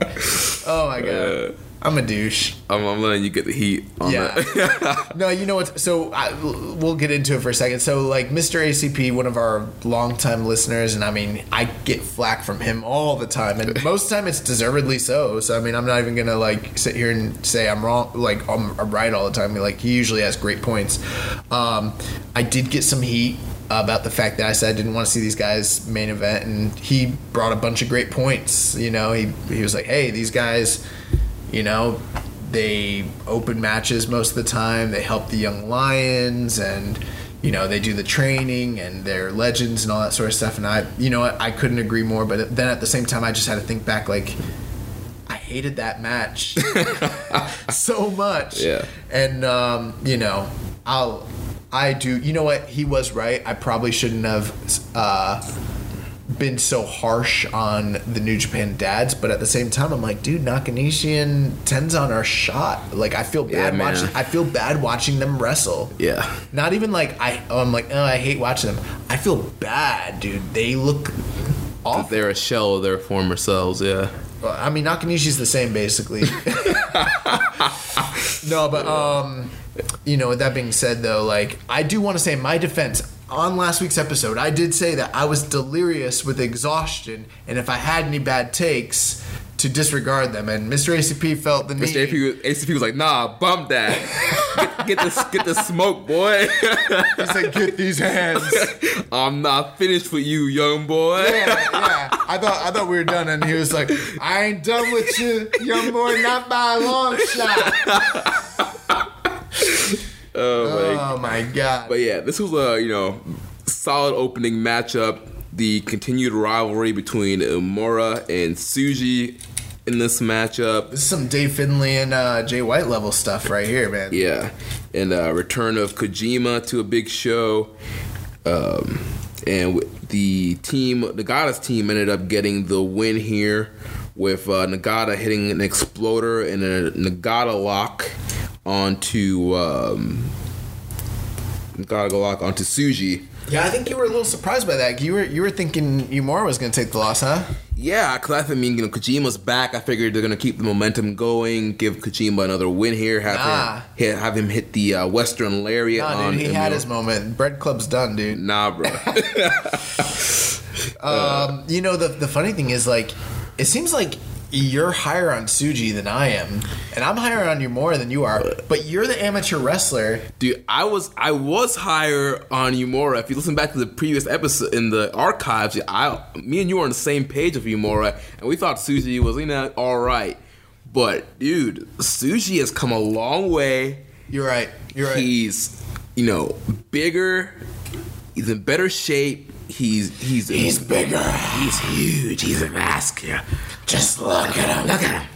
and dude, his wrestling has gotten so much better. He actually looks like he knows what he's doing in there. I think that's part of the thing is that like he's putting the pieces together and you can see his development. Whereas like Uemura is about he he's definitely better, but he's it's not like he's made these marked strives to be better than he was when he first started. With that being said, though, I am a mark for Uemura's wrestling. He's Yeah, so he's very- smooth, man. yeah. he's so smooth. But yeah, I just been really impressed with uh Tsuji's just his- his, Charisma? his, his improvement.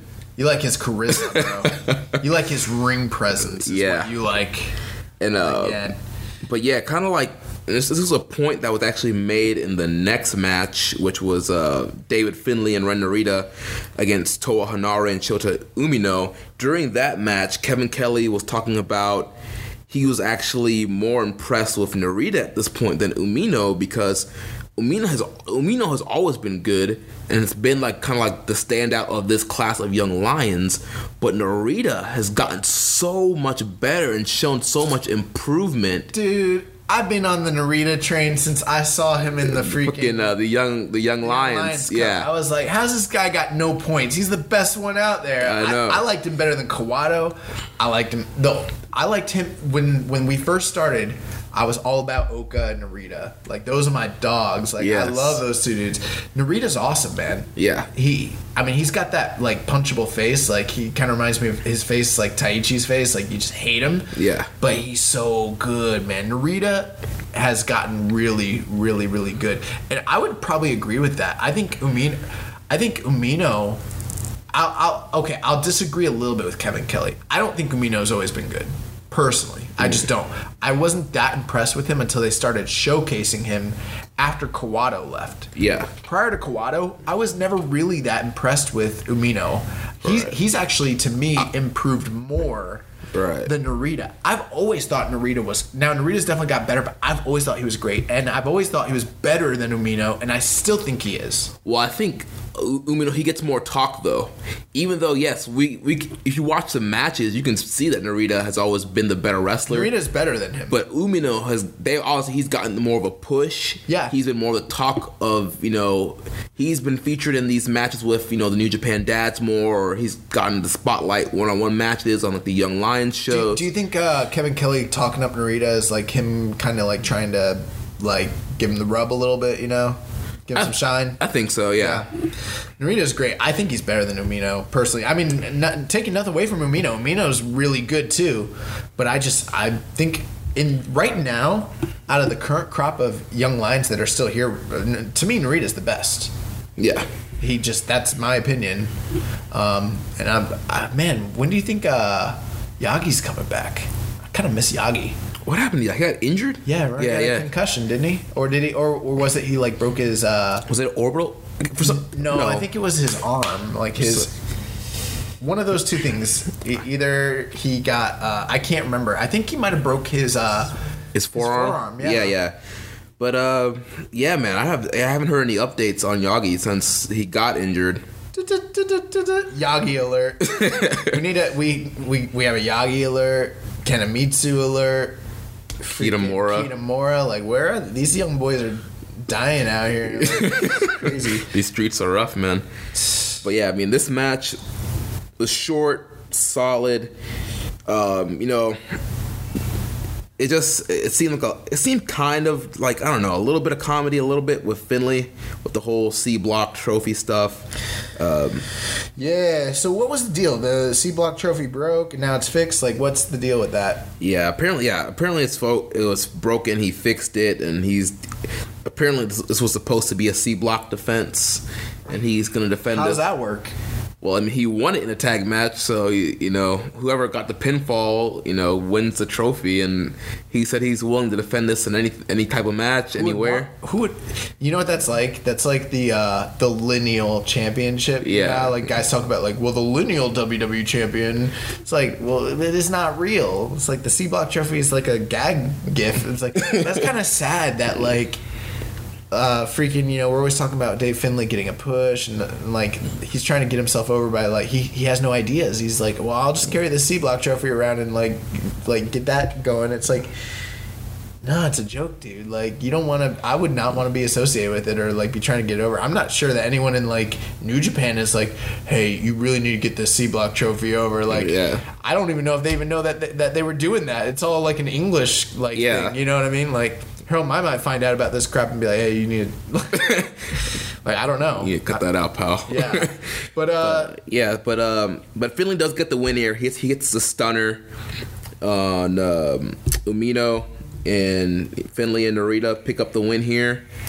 And this was the match where Umino's nose was busted open. yeah, what happened there? It looked like his nose broke. Yeah, I. Strong style, dude. Yeah, Well, anyways, that takes us to the next match of the night, one that everyone was looking forward to. Dude, I can't believe they did this to us in the Iizuka one-on-one match. I think it's literally been like years since we've seen Iizuka in a one-on-one match. Dude, this was horrible. Iizuka versus Yoshida one-on-one. Bro, one of, okay, one of these days, Jeremy, I'm going to show you uh, the Tri-State Wrestling Show with uh, with I think it's Joel Ger- uh, Gerhart. I forget his name. Um, I'm to show you the Iizuka versus Owen Hart match from that show. Yeah. and you're to be like, what?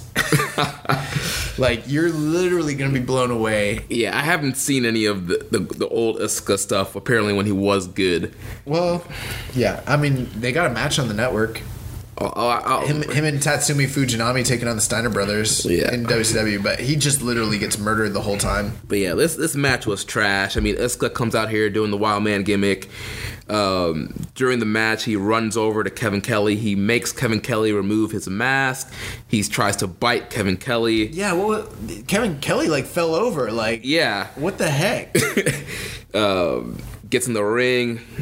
You know, the same Iizuka Wild Man stuff, the biting. He pulls the rope out to choke Yoshida. Gets the Iron Claw. Attacks Yoshida with the Iron Claw. Ref calls for the DQ.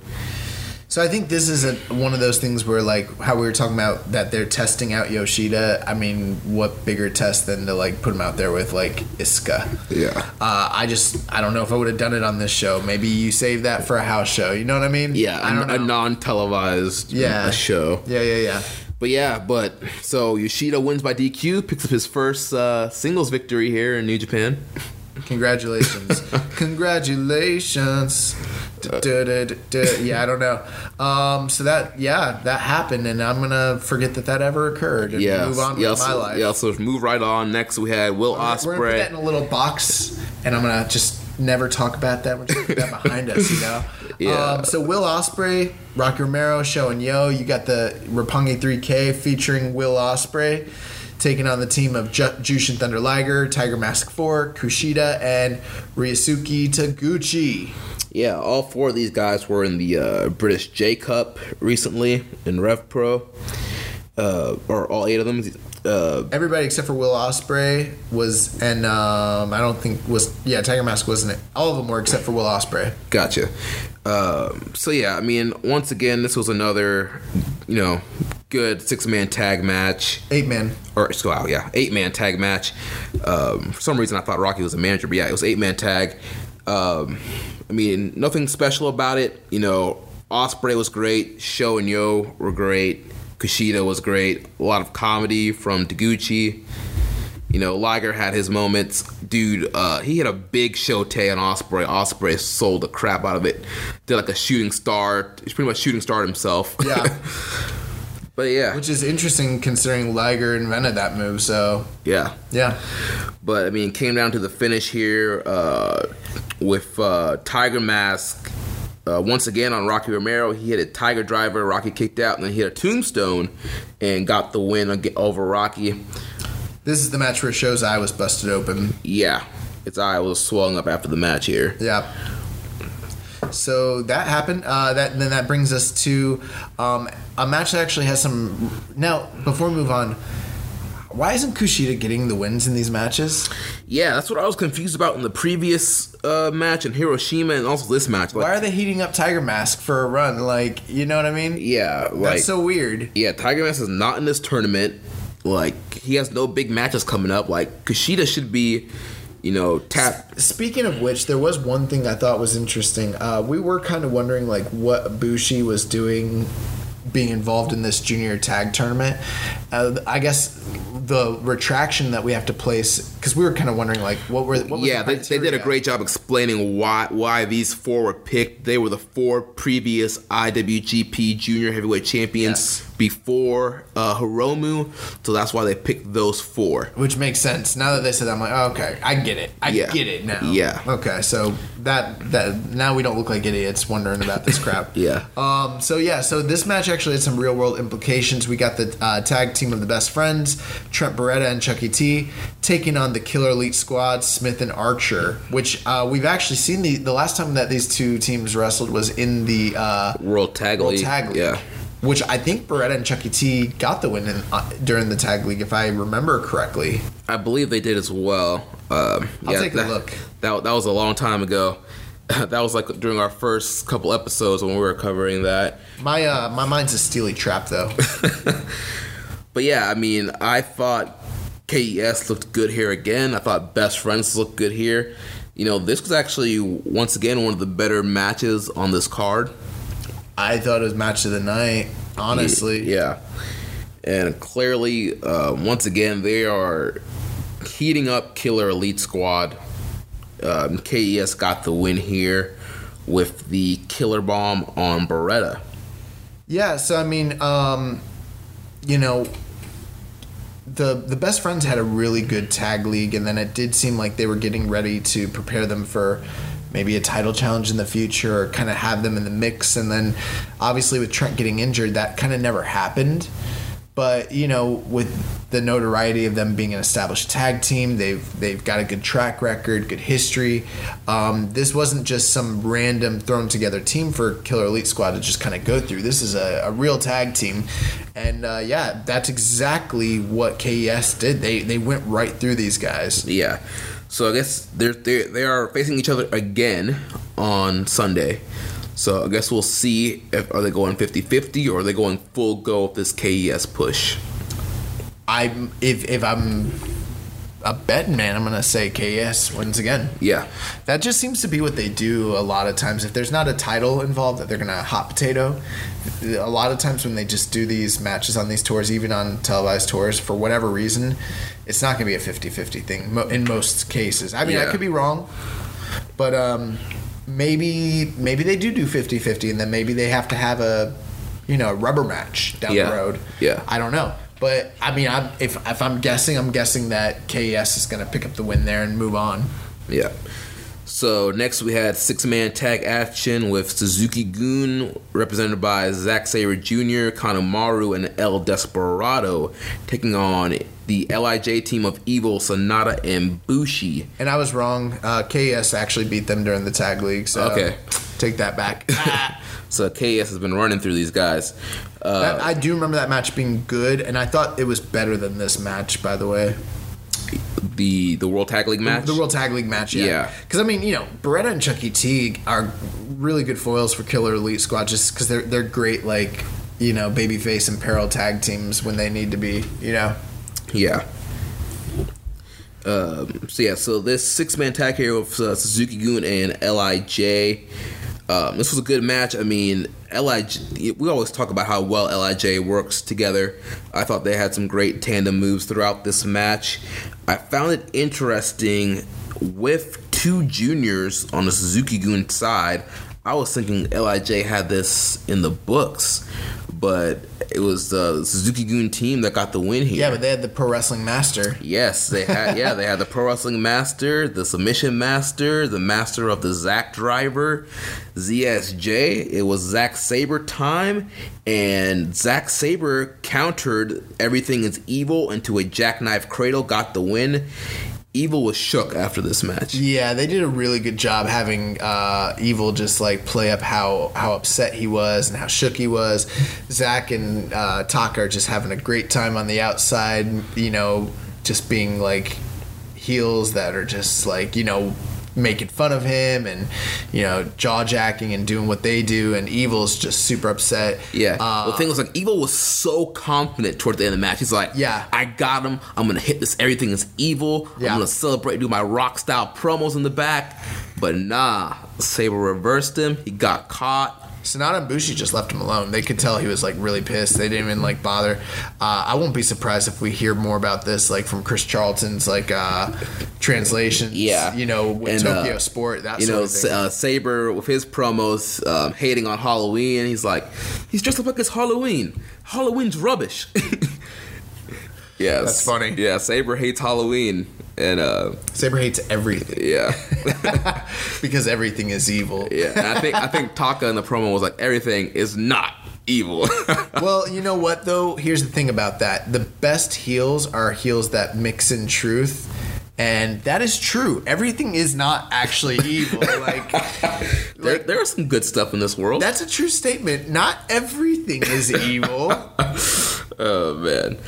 So yeah, once again they're they're doing something here with Evil and Zack Sabre Jr. Um, Where are they paying it off?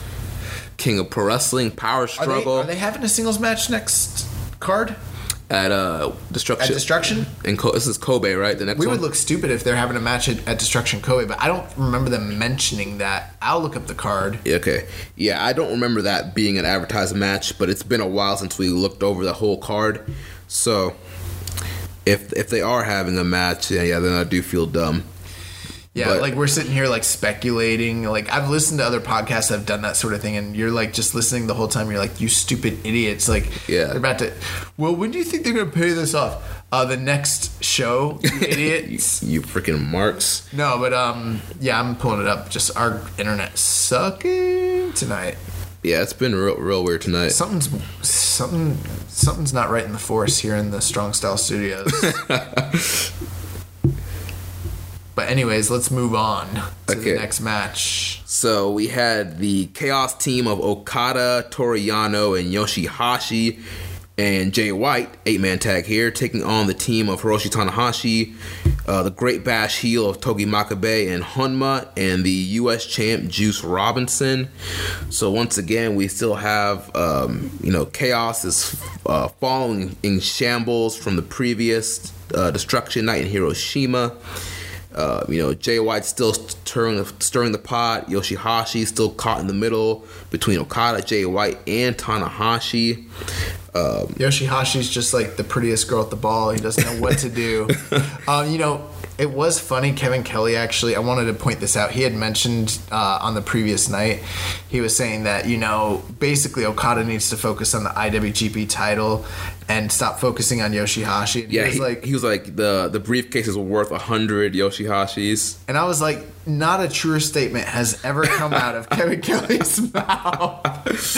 Because what you're basically telling me is that like a hundred Yoshihashis are not of the same value or capable of winning the IWGP title. I was like, that's true. That's absolutely true, Kevin Kelly. You're you're dead on with that. That's why he's going to be named the best, you know, wrestling commentator for the year for me, just with that one statement. And when we announce him, I'm going to play that clip of him saying that, and I'm like, there. That's all I need to show you, folks. We don't even have to put anyone else in the categories. Yeah. it's all Kevin. But um, yeah, what did you think about this match? You know, it was a good match. Uh, once again, some good storytelling with the miscommunications with Chaos. Um, they had to call back to the spot with Yoshihashi. Hold, I forgot who he was holding, but uh, he was holding somebody. Maybe it was Tanahashi again. And Okada went for the boot, but this time it connected. Uh, and actually, it ended up where at the end, Jay White accidentally hits Yoshihashi, which allowed Juice to hit the fist and the pulp friction and get the pin. So this time it was Jay White that cost the win on Yoshihashi. And um, Okada blames Jay White for the loss. This is good booking. This is great booking, and not because of the stories, because of the outcomes. yeah. And so Yoshihashi taking the pinfalls one, two, three, all day. No, but yeah, I'm, I'm actually, I'm, I am wondering where do you. So I mean, what do you see with chaos? Where, where do you think this is going? Uh, I think eventually it's going to lead. You think they're to- breaking up? Um, well, I think it's going to lead to an Okada, another Okada Jay White match. For me, I think I think chaos needs to change. It, Yeah. it needs to change in some manner. I don't think O- necessarily Okada needs them anymore, but chaos needs something because they're a mess. They've been a mess for a while. Yeah, We've been talking about this for years now. Um, you know, there was a time where it seemed like they were starting to get on the same page and kind of like recollecting and becoming, you know, a, a more, you know, close unit. But it, not that's long gone. This year is not yeah, that year. Yeah, I think there there needs to be some kind of split and reformation with, with Chaos. Maybe not even. Maybe Yeah, maybe it could just be something else. I don't Yeah, know. we'll like see. they they've been around for years, man. Like year. I mean, for a long, long time. Yeah. And I mean, it's not like they're. I mean, I don't know. The chaos like merch isn't like flying off the shelves or anything. You know what I mean? Yeah, Like it's not like it, it's been a great vehicle for guys like Okada and Nakamura, but at this point, I mean, do we still need what what what good is chaos really doing? right. You know what I mean? Do, does New Japan need chaos at this point? Um, I'm I'm all in favor for like a more progressive move where maybe they do split up and maybe Jay does do something different and has a new group. I mean, historically speaking, that's what happens in New Japan. You know, factions break up and they become something else. Right, and some or somebody else takes over the faction. Yeah, so I'm ready for uh, that. And I, but I'm very, I, I am invested in this story. I'm invested with the, what's happening between Okada and Jay White, and I'm looking forward to that when that when the time comes. Right. In the uh, post match, Tanahashi checks on Yoshihashi. Yoshihashi blows him off. Okada blames Jay White for the loss, and you know the drama continues with those guys. And real quick, Destruction and Kobe. There, there is not a one-on-one match with Sabre and Evil. I actually have the whole card, and I think we should just go over it real quick after this is over. We'll Yeah. just go over, you know, what we're looking forward to. Yeah. Uh, so next up on this card, we have a the, the never open weight title match with the champion Hiroki Goto defending against Taichi.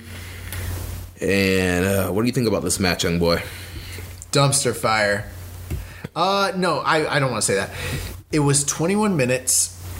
It felt like it was like 35 minutes for Yeah. some reason. Um, there, it did get going in certain parts, but once it started get once it started to get going with all the Lij crap that they were pulling out, uh, this just wasn't my cup of tea, man. This it didn't. Yeah, man, I was I was not a fan of this match. I, I was really trying to get into it, and you know, Taichi's a new guy that I've been pushing. I was like trying to get behind it, trying to get into it. You know, I, I didn't like the bill, but I'm like, you know what? Maybe they'll have a decent match. But you know, I was not a fan of the match. You could tell they could have had one. Yeah, They could have had a decent match, but they didn't. but they decided to go with you know all the interference. You know, Kanemaru was out there. Uh, Roppongi 3K. yeah, Desperado, uh, Iizuka. I mean, all the interference, you Yeah. know, all the smoke and mirrors, all the shenanigans. It was like, and it was like 21 minutes of this. Yeah. It's not like this was a short match with shenanigans. It was a long match with shenanigans. There was like a lot of nothing going on in this match. I mean, the ending was exciting, but you were so over it by the time it came, and it was just whatever. You know what I mean? Yeah. Um, ba- you know, basically, Red Shoes ends up getting ref bumped. Um, you know, Goto had a visual pin over uh, Taichi at one point. He thought he had the win, which I'm not a big fan of when guys get visual pins off of moves that they would never win the match with. You know what I mean? yeah. Like if you're gonna get the visual pin, do it off your, your finisher. yeah. Um, but yeah, so I mean, Iizuka showed up, distracted uh, Red Shoes once he was recovered. Goto t- took out Iizuka. Taichi low blowed Goto, hits the Gedo clutch for two. Super kicks, uh, you know, Goto right after that. Last ride gets two. And then he hit him with the air raid crash and won the title. Yeah. So there was literally 10 minutes of this match where they didn't do anything, by the way. Yeah. Like, I just want to point that out. There was literally, I was actually talking to a friend of mine, a lady friend, and she was like, I want to see what you're watching. And I, was like, no, you don't. I, I was like showing her, and she was like, "This is she." You know, she's actually seen other wrestling that I've showed her in the past, and she was like, "This is nothing like what you've watched before. Like, this is so weird." And I was like, "Yeah, I know." And then um, she was like, "I want to see that dude." T-. I, I told her I was like, "Yeah, this guy rips his pants off." She's like, "I want to see that." but like when the match started, she like wanted to keep watching it. She's like, "They're not doing anything," and I was like, "I know," and she's like. She's like, I want to keep watching. I'm like, why? They're not she, like. I'm like, this is not going to be the first New Japan match that I show you. Is Taichi and Goto like?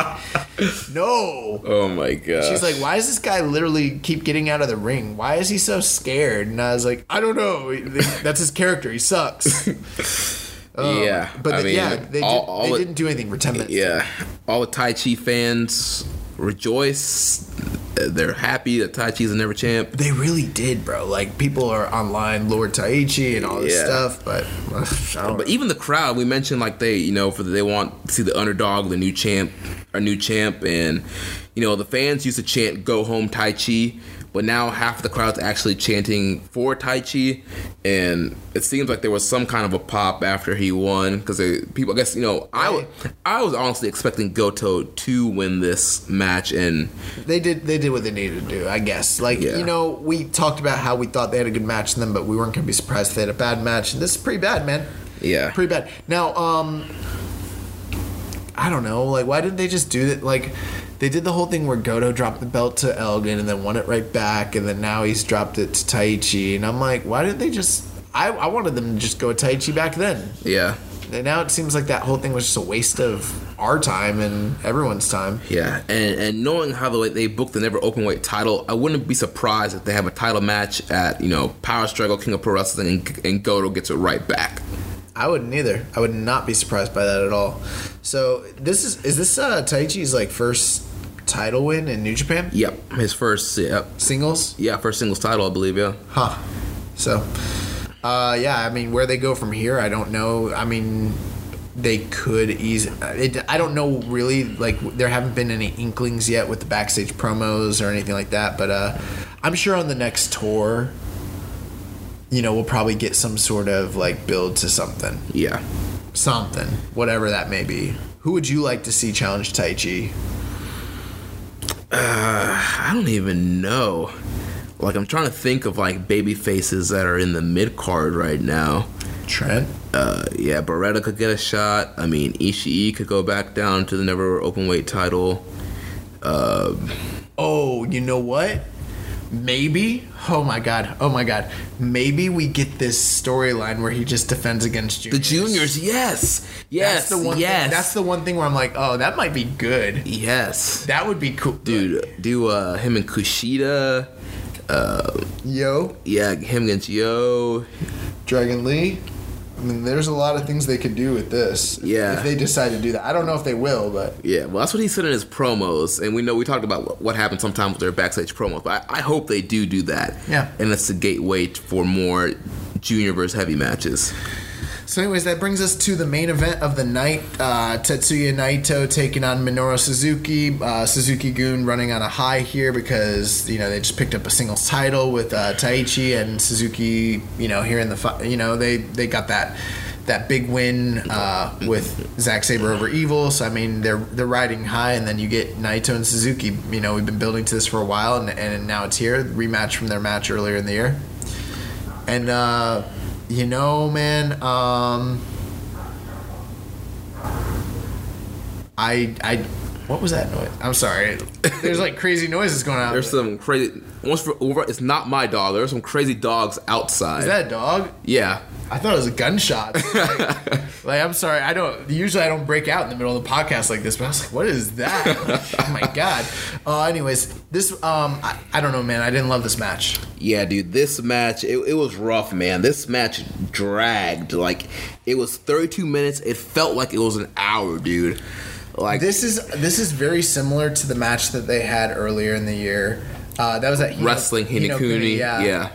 And um, I, I said it at that time where I was like, they had a great build, a lot of anticipation, a lot of potential, but it was a match that was not very good with a lot of great moments. yeah, Like a lot of great moments that in a vacuum, like you could put together, you could probably put together a really good comp video and make this look legendary. Yeah. Because they had some awesome strike exchanges. They had some awesome like uh, moments where like there was a ton of um, desperation and anticipation and all that. You know, just the drama of the match. But man, it was really drawn out.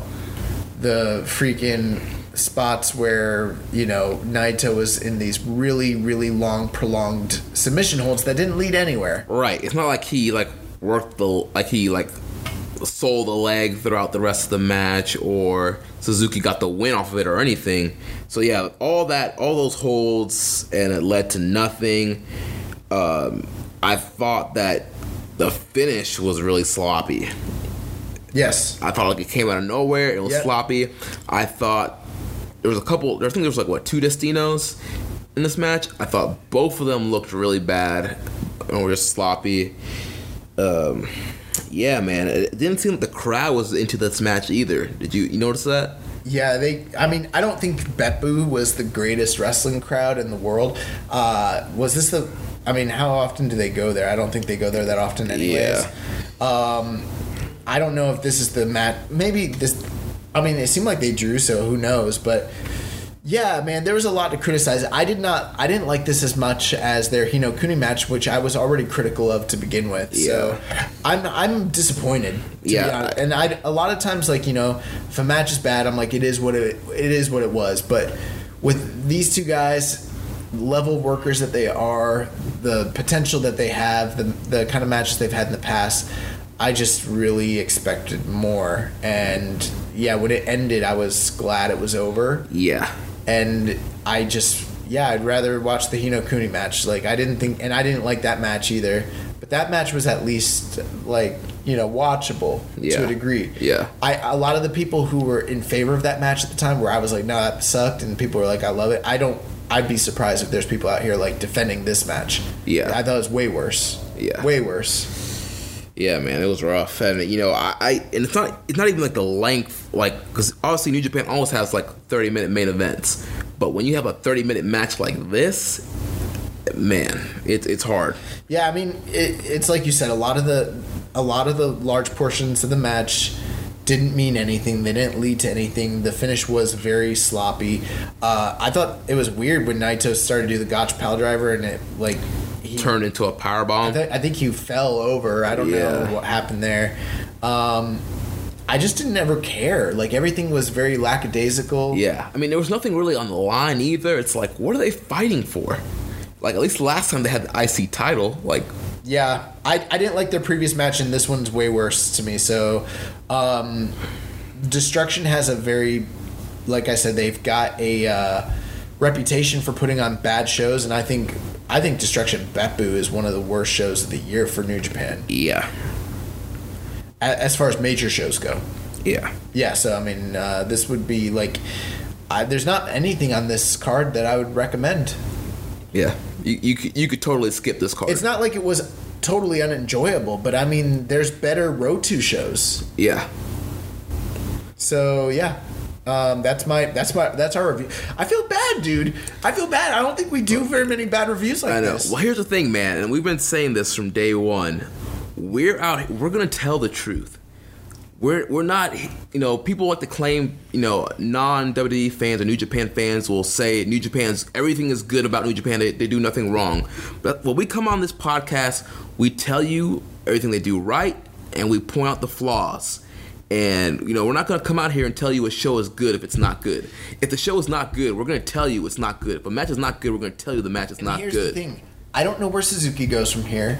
I don't know where Naito goes from here, and I care less. Not that I'm done with them. I, these are two of my favorite wrestlers, but like, I have no anticipation about what the, the next step for them is because the next thing I, I think is like, oh, they're probably gonna be in multi-man matches, and like, who knows what after that? Like, I don't know. You know what I mean? Right. Honestly, I was, I, was, I was gonna say I want to see no more Suzuki going Lij, but the whole Sabre Evil thing going, this is probably. Well, we're getting another match between them on this next. yeah, show, I know so- on Kobe. Yeah, so let's let's go over that destruction and Kobe card. So the the show's going to open up with a singles match between Tsuji and Uemura.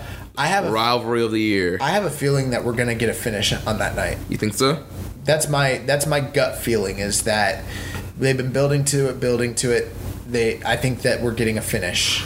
Uh, the next match will be Shota Umino and Ren Narita taking on Roppongi 3K. That should be pretty good. Yeah. Um, look, you know, look for Roppongi 3K to pick up the easy win there. Uh, light, but you know, Umino and Narita putting in a good showing. next, you've got Liger and Tiger Mask taking on Kanemaru and El Desperado. Uh, I wouldn't be too surprised if Liger and Tiger Mask actually pick up a win there. And so give them a title shot. Yeah, because we don't have any title challenges. Maybe that's why they're heating up Tiger Mask. that would make sense. Do you think Yeah. that makes sense? Yeah. So maybe that's what they're doing there. I don't Yeah. know. Uh, the fourth match of the night, Taguchi Japan, Togi Makabe, uh, Tomo- Tomoaki Honma, Ryosuke Taguchi, and Aya- Ayato Yoshida. I don't even know if you can call this Taguchi Japan. It's- Right. It's like Great Bash heel with Taguchi and Yoshida. Yeah, taking on TenCozy, Yuji Nagata, and uh, Manabu Nakanishi. So you got the uh, New Japan dads. That's a match I'm not really looking forward to, uh, but it should be fine. Um, the fifth match of the night, Best Friends taking on Killer Elite Squad in a rematch from the past tag team match they just had. Ma- The sixth match of the night, Juice Robinson, Dave Finlay, and Toa Henare taking on Jay White, Yoshihashi, and Will Ospreay. Uh, look for more uh, furthering of the storyline of the dissension within Chaos. Yep. The seventh match of the night, we've got uh, six man tag action as Lij, Naito, Sanada, and Evil taking on Suzuki-gun, Minoru Suzuki, ZSJ, and Taka Michinoku. Um, the eighth match of the night, we have the IWGP Junior Heavyweight Championship Tournament semifinal match. Kushida and Bushi taking on the team of uh, Hiroshi Tanahashi and. I'm sorry, what, what am I saying? I was like, what? It's getting late in the night. I'm like, yeah. So Kushida and Bushi uh, will be wrestling in the first uh, semifinal match of the junior heavyweight tag or uh, championship tournament. And then in the main event, we have Hiroshi Tanahashi defending his uh, Tokyo Dome briefcase against Kazuchika Okada, which should be fantastic. yeah, should be amazing matchup. So this is uh, this is the best looking card of the tour. Yeah. So I'm excited. Yeah. It should I'm be very, it should be it should be great. I think Kushida Bushi will be good. I think Tanahashi and Okada will be good. I'm I'm very much so looking forward to this. Yeah. So yeah, and this is this is Sunday, guys. Destruction in Kobe on New Japan World. And uh, now we're gonna jump into the news. Yeah, so we'll go through it very quickly here. So um, we talked a little bit about Toa Henare. He's actually going to be re- returning to a wrestling promotion from New Zealand called SPW. Uh, he's going to be competing on one of their shows called Fight Nights. Um, he'll be wrestling a wrestler called Will Powers, and they'll be uh, showing this on Pivotshare. So if you get a chance, you may want to check out Toa Henare on an excursion match. Um, speaking of foreign excursions, um, Hirai Kawato, Kawato-san, has defeated Drone, who you may have seen during the uh, Fantastica Mania uh, tour this past year. Uh, they they wrestled in what's called a lightning match. If you're not familiar with that in CMLL, it's a 10 minute match, single fall, which they don't do very many of those. And um, picked up his very first uh, win, singles win in CMLL, which is pretty cool. He has this new finisher. It's awesome. I don't know if you No, I haven't seen it. Well, Yeah. Um, it's kind of it's kind of hard to describe, but it, you can actually watch it. It's right on YouTube. So I'll if, you look- get a, alright. if you get a chance, definitely definitely want to check that out. Other New Japan news. So um, Brian Pillman Jr., who just uh, signed a multi-year deal with MLW, which I know you're you're kind of following that promotion yeah. a little bit more. Uh, Speaking of which, how was the uh, the War Game show? You know, honestly, it was, it was kind of underwhelming. Um, I, I think part of it is is the production. Like, I mean, MLW has good production for indie, but when you're trying to film like a war games match, I really feel like you need like the WWE quality production, and that wasn't there. And I don't know, there was something about it just didn't click all the way for me. Like it was fine. I, I, I was expecting it to be better. Like, I thought they did a good job building both the teams and going in there. I mean, you had, you had the babyface team with the coin flip advantage at first. I mean, they, they eventually worked it out where the heels got the advantage, but I don't know. It was I- it was just okay for me. What about the match with uh, Pentagon and Phoenix? I heard, or I'm sorry, Pentagon and uh, LA Park. That hasn't aired yet. Oh, it hasn't. Right. This this past week they only aired the War Games match took up the whole hour. Okay, yeah, I heard that that that match is supposed to be like killer, so Right. we still have that to look forward to. Yeah. Um, but yeah, so um, Brian Pillman Jr. I guess they're trying to broker a deal where he will be trained in the New Japan Dojo. So I don't know. Did you? Is it the LA Dojo they're trying to get him into, or What I what I've been hearing is the actual New Japan dojo in Japan because they want him to have the same experience that his dad had Um, and plus, Oh, I, that would make sense. plus I think you know training there would make him a better worker, and it would help him become a bigger star in the United States. Huh. Okay.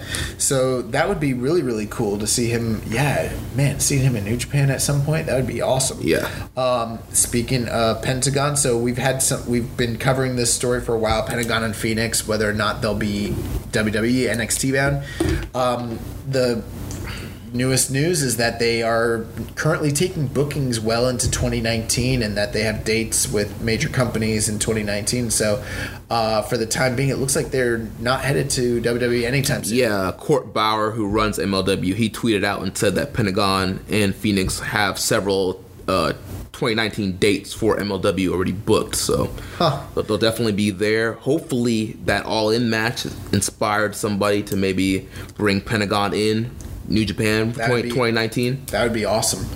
Um, in other news, so um, Takeshi Morishima, we talked about his return to the wrestling ring. It looks like his uh, return event has been canceled. Uh, he put out, you know, in Tokyo Sports, he basically said, "I'm sorry for being weak." Uh, the, his match was uh, canceled due to septic arthritis surgery. So, uh, no word on whether or not he'll be making a return to the ring at all after this. But uh, you know, we wish him that you know that he gets well and uh, we hope to see him back if he is able to in the future. Um, also, Kojima just had his 48th birthday this past week. Uh, Jeremy, you got any thoughts about that? Happy birthday, Koji- Kojima. Glad you're back. Can't wait to see some, you know, more great matches. Um, this uh, also De- the Defiant Wrestling Company, formerly known as What Culture Pro Wrestling, they released uh, the match that we talked about a few weeks ago between Walter and Will Ospreay, which was the first meeting of those two guys. Got lots of really great reviews. Uh, they've released it for free online, so you can watch that match. It's from their Stacked event. Yes, it's called Stacked. I actually watched it this past weekend, and I thought it was a great match. I loved it. Which uh, brings us into our next topic. So, uh, OTT is having their fourth anniversary show, and one of the matches, and correct me if I'm wrong, I think it's the main event, is actually going to be a return match between Will Ospreay and Walter. Yes, so the they have uh, four big matches announced. So yes, the main event of Will Ospreay um, versus Walter. They have Suzuki against Thatcher. They have the Lij team of Sanada, Evil, and Naito taking on Bandito, Flamita, and Shane Swerve Strickland. Wow. And also Kushida versus Ishii. Really? Yes. Bro, I'm still on this Ishii as a junior kick. I'm telling you. After that, uh, the Frankensteiner. Yeah, bro, that, that, that dude can fly, bro. Like, I, dude, Ishii, best of the Super Juniors next year. Oh my god, Dude. Yeah, no, that's never gonna happen. But yeah, I'm all about this Ishii Junior run. He's gonna be the greatest junior champion of all time. Yeah. Um, also, speaking of Walter, so the oh, by the way, before we move on, what's up with OTT having banger after banger like event? Like it seems like every month now we're getting like Global Wars and War, of the Worlds like level like shows out of these guys. Yeah. Well, uh, part of it, which I mentioned to you, I think a lot of it is like they can't use all of the UK guys that they're normally used to using. Also, also they still have like Ospreay and Walter, and there are some UK guys they can use. But you know, with NXT UK, a lot of the WWE, a lot of WWE signed up some of those guys and they can't use. So like, you know what? We're just gonna bring in New Japan guys. We're gonna bring in guys, you know, outside of our company and have these awesome shows. Okay. That's that's my theory. No, no, no. That's absolutely. Yeah. That's probably absolutely right. But um, yeah, I mean, they, they're just killing it, dude. Like every all the time. So um, that being said, um, there, the newest news concerning Walter is that W. There's feelers from WWE. They're reaching out to him again. So. Yeah, I mean, I who knows how much longer we have Walter on. I know that he's, you know, turned them down in the past, apparently. Yeah, But yeah, they really, really, really want to get this guy. So we'll see what happens. We'll see. Um, speaking of uh, interest from WWE when it comes to outside uh, wrestlers, there are recent reports that both New Japan as well as WWE have interest and um, are actively reaching out to Killer Kross of Impact fame, who I'm not too familiar with him, but uh, you said you'd heard a little bit more about him, right? Yeah, I've been hearing about him a lot lately. Um, I'm hearing a lot of good stuff. He's in a stable right now with the Impact champ Austin Aries and Moose. Um, he's kind of like the muscle for Austin Aries. Uh, I've seen a few of his promos; they've been good. I haven't seen a full match of his yet, but yeah, apparently he's been killing it there, and um, top, I've been hearing good things about him from you know top people. Okay, cool. So, um, kind of moving on here in the news. So we've got quite a bit, man. Um, we should probably talk a little bit about Kid Yamamoto passing this past. Uh, what was that today? I, bel I believe it was either today or yesterday. Yeah. So um, when this week started, I like when we were doing the the news, I was kind of like relieved a little bit because I was like, man, we're not gonna have to talk about any. Uh, you know, passing of any, you know, wrestling legends. And, you know, we are kind of fortunate because it seemed like week after week after week, that's all, you know, we just kept covering that sort of thing. And then, um, yeah, the unfortunate news came out this past, you know, earlier today that, you know, Norifumi Kid Yamamoto has passed away due to his battle with stomach cancer, which is a shock. It, it's a shock because we literally just found out about this struggle that he was going through last month, man. Yeah. Last month. Now I know that we're a wrestling podcast and we covered, you know, New Japan, but um, being just, you know, like I am an old school MMA fan and I, I still follow the sport extensively. And I mean, I watched Kid Yamamoto since, you know, his K1 like days, since his Shooto days, his time in Heroes. And um, this is a this is a tough one, dude. This is a really this is a hard one to take, especially considering how young Kid Yamamoto was. I mean, um, he's 41, dude. Yeah, that's uh, That's me in 11 years. yeah. Like that's awful. That's Yeah. awful, awful, awful. Um, you know, Kid Yamamoto is one of the biggest stars that Japanese MMA has ever had. Um, you know, you have to put him up there in the same like discussion as Takada. You know, your, you know, Yoshida's you know, your Ogawas, and you know he's just a, a notch beneath Sakuraba. I mean, he was a national hero. Like this was this was a guy who, in, in his prime, was one of the greatest athletes that I've ever seen fight. Um, you know, a guy who walked around in the 140s, competing in the 155 division, taking on guys that were cutting weight to, you know, so these are guys that pretty much outsized him, you know, 20 or 30 pounds, and he was destroying them. And in his prime, he's one of the greatest lightweights I've ever seen. I mean, you know, you look at his list of guys he beat. I mean, Royler Gracie, Caol Uno, Genki Sudo, Miyata, freaking uh, Bibiano Fernandes. I mean, he was destroying dudes when, you know, all like it's it's just crazy. It's it's crazy to see this happen. Um, you know, the, the second half of his career when he came to uh, to the UFC.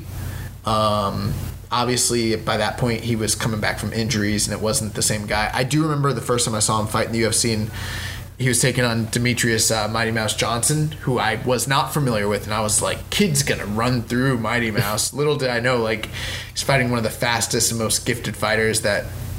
But like in their prime, that probably would have been incredible. Yeah. Like as as fast as Mighty Mouse is, I would say Kid's like one of the only guys I've ever seen that's that was in his prime as fast as him. So um, it's sad, man. It's it's really. I do remember the. I remember when Joe Warren beat him, and just being like totally shook by that because I this was a guy that I didn't see losing like that. But um, yeah, it's it's it's it's awful, man. It's awful, and I mean, obviously, there's a difference between MMA and and you know wrestling. But if you do your research and you do your homework, you'll realize how interwoven Japanese MMA and and Puroresu really really are at the heart of it.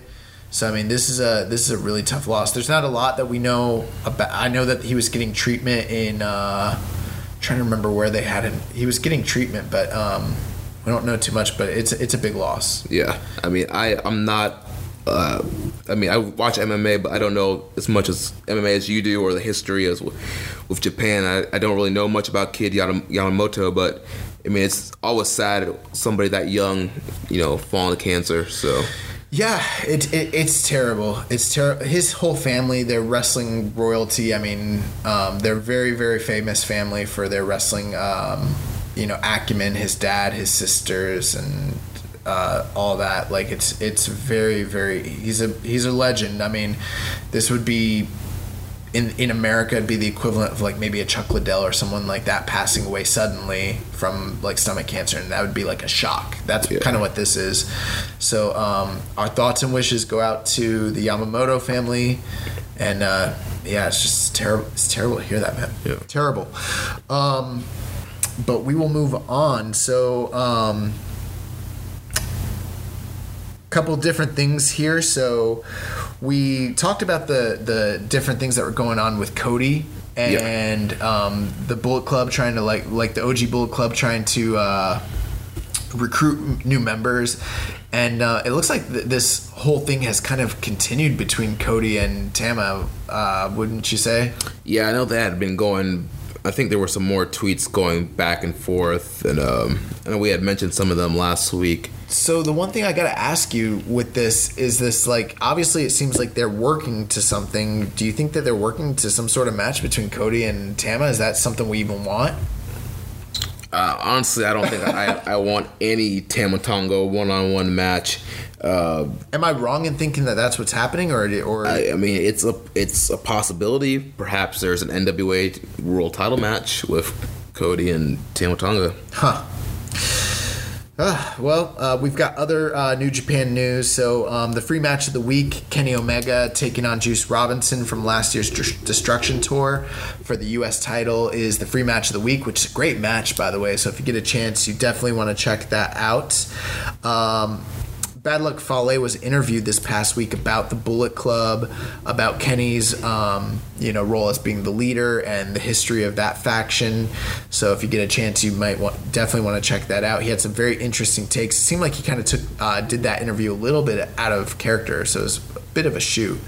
Um, Josh Barnett who is a former, well, not former, he, still is the, one of the commentators uh, for the uh, Access show for New Japan Pro Wrestling and a yeah. former New Japan Pro Wrestler, MMA legend. Um, he has actually made uh, comments and statements that he'll be returning to MMA starting in 2019. So hmm. um, he's no longer he was cut from the UFC, so we may be seeing him. Who knows? Maybe in Japan, Bellator. probably Bellator. That's where I was thinking. Yeah. So um, I don't know. With that, it could be something where we see him wrestle again as well. So yeah. you know, we'll keep our eyes and ears uh, for that.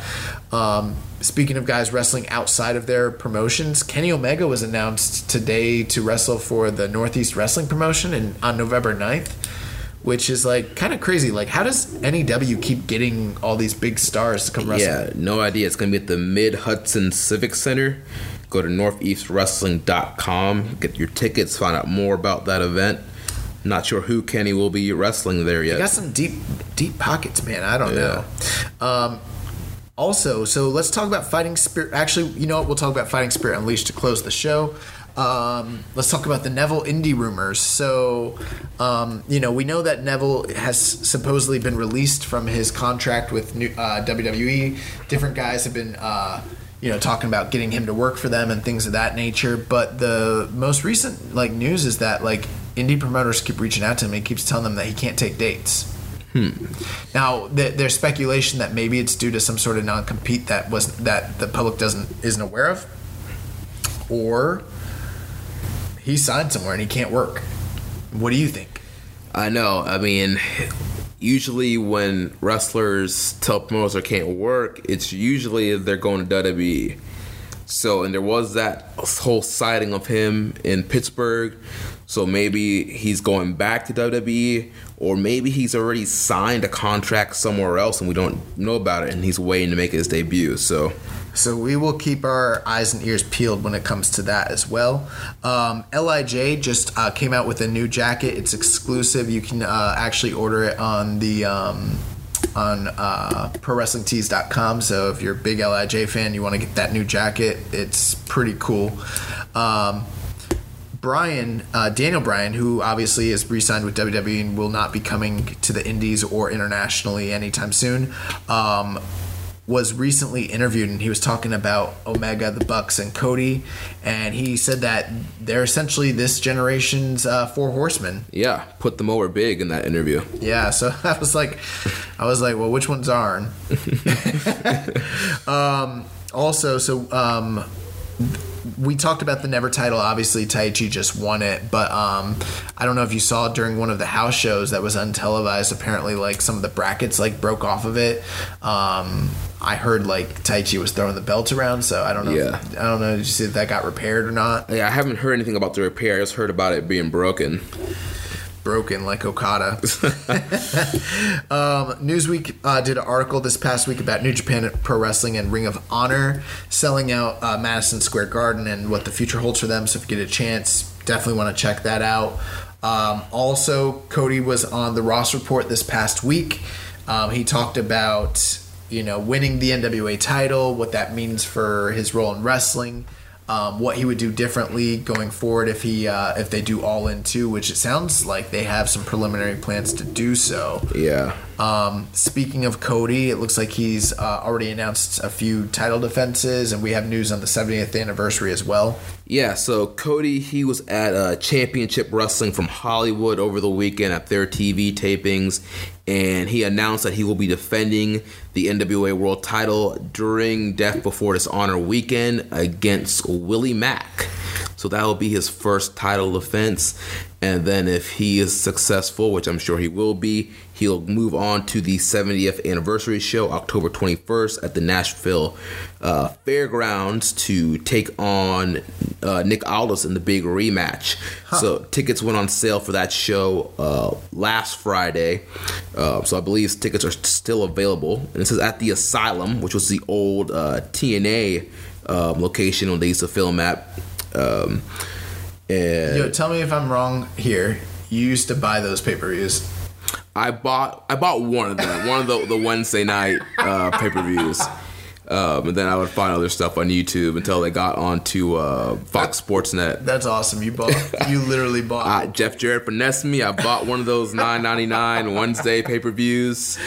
Oh my god! Um, so there was a couple really big shows that uh, occurred this past weekend. If you haven't watched them and you plan to see them, you know this is your spoiler alert, alert warning. You might want to skip forward a couple minutes. But um, the CMLL uh, 85th anniversary show took place uh, in Arena, Mexico this past weekend.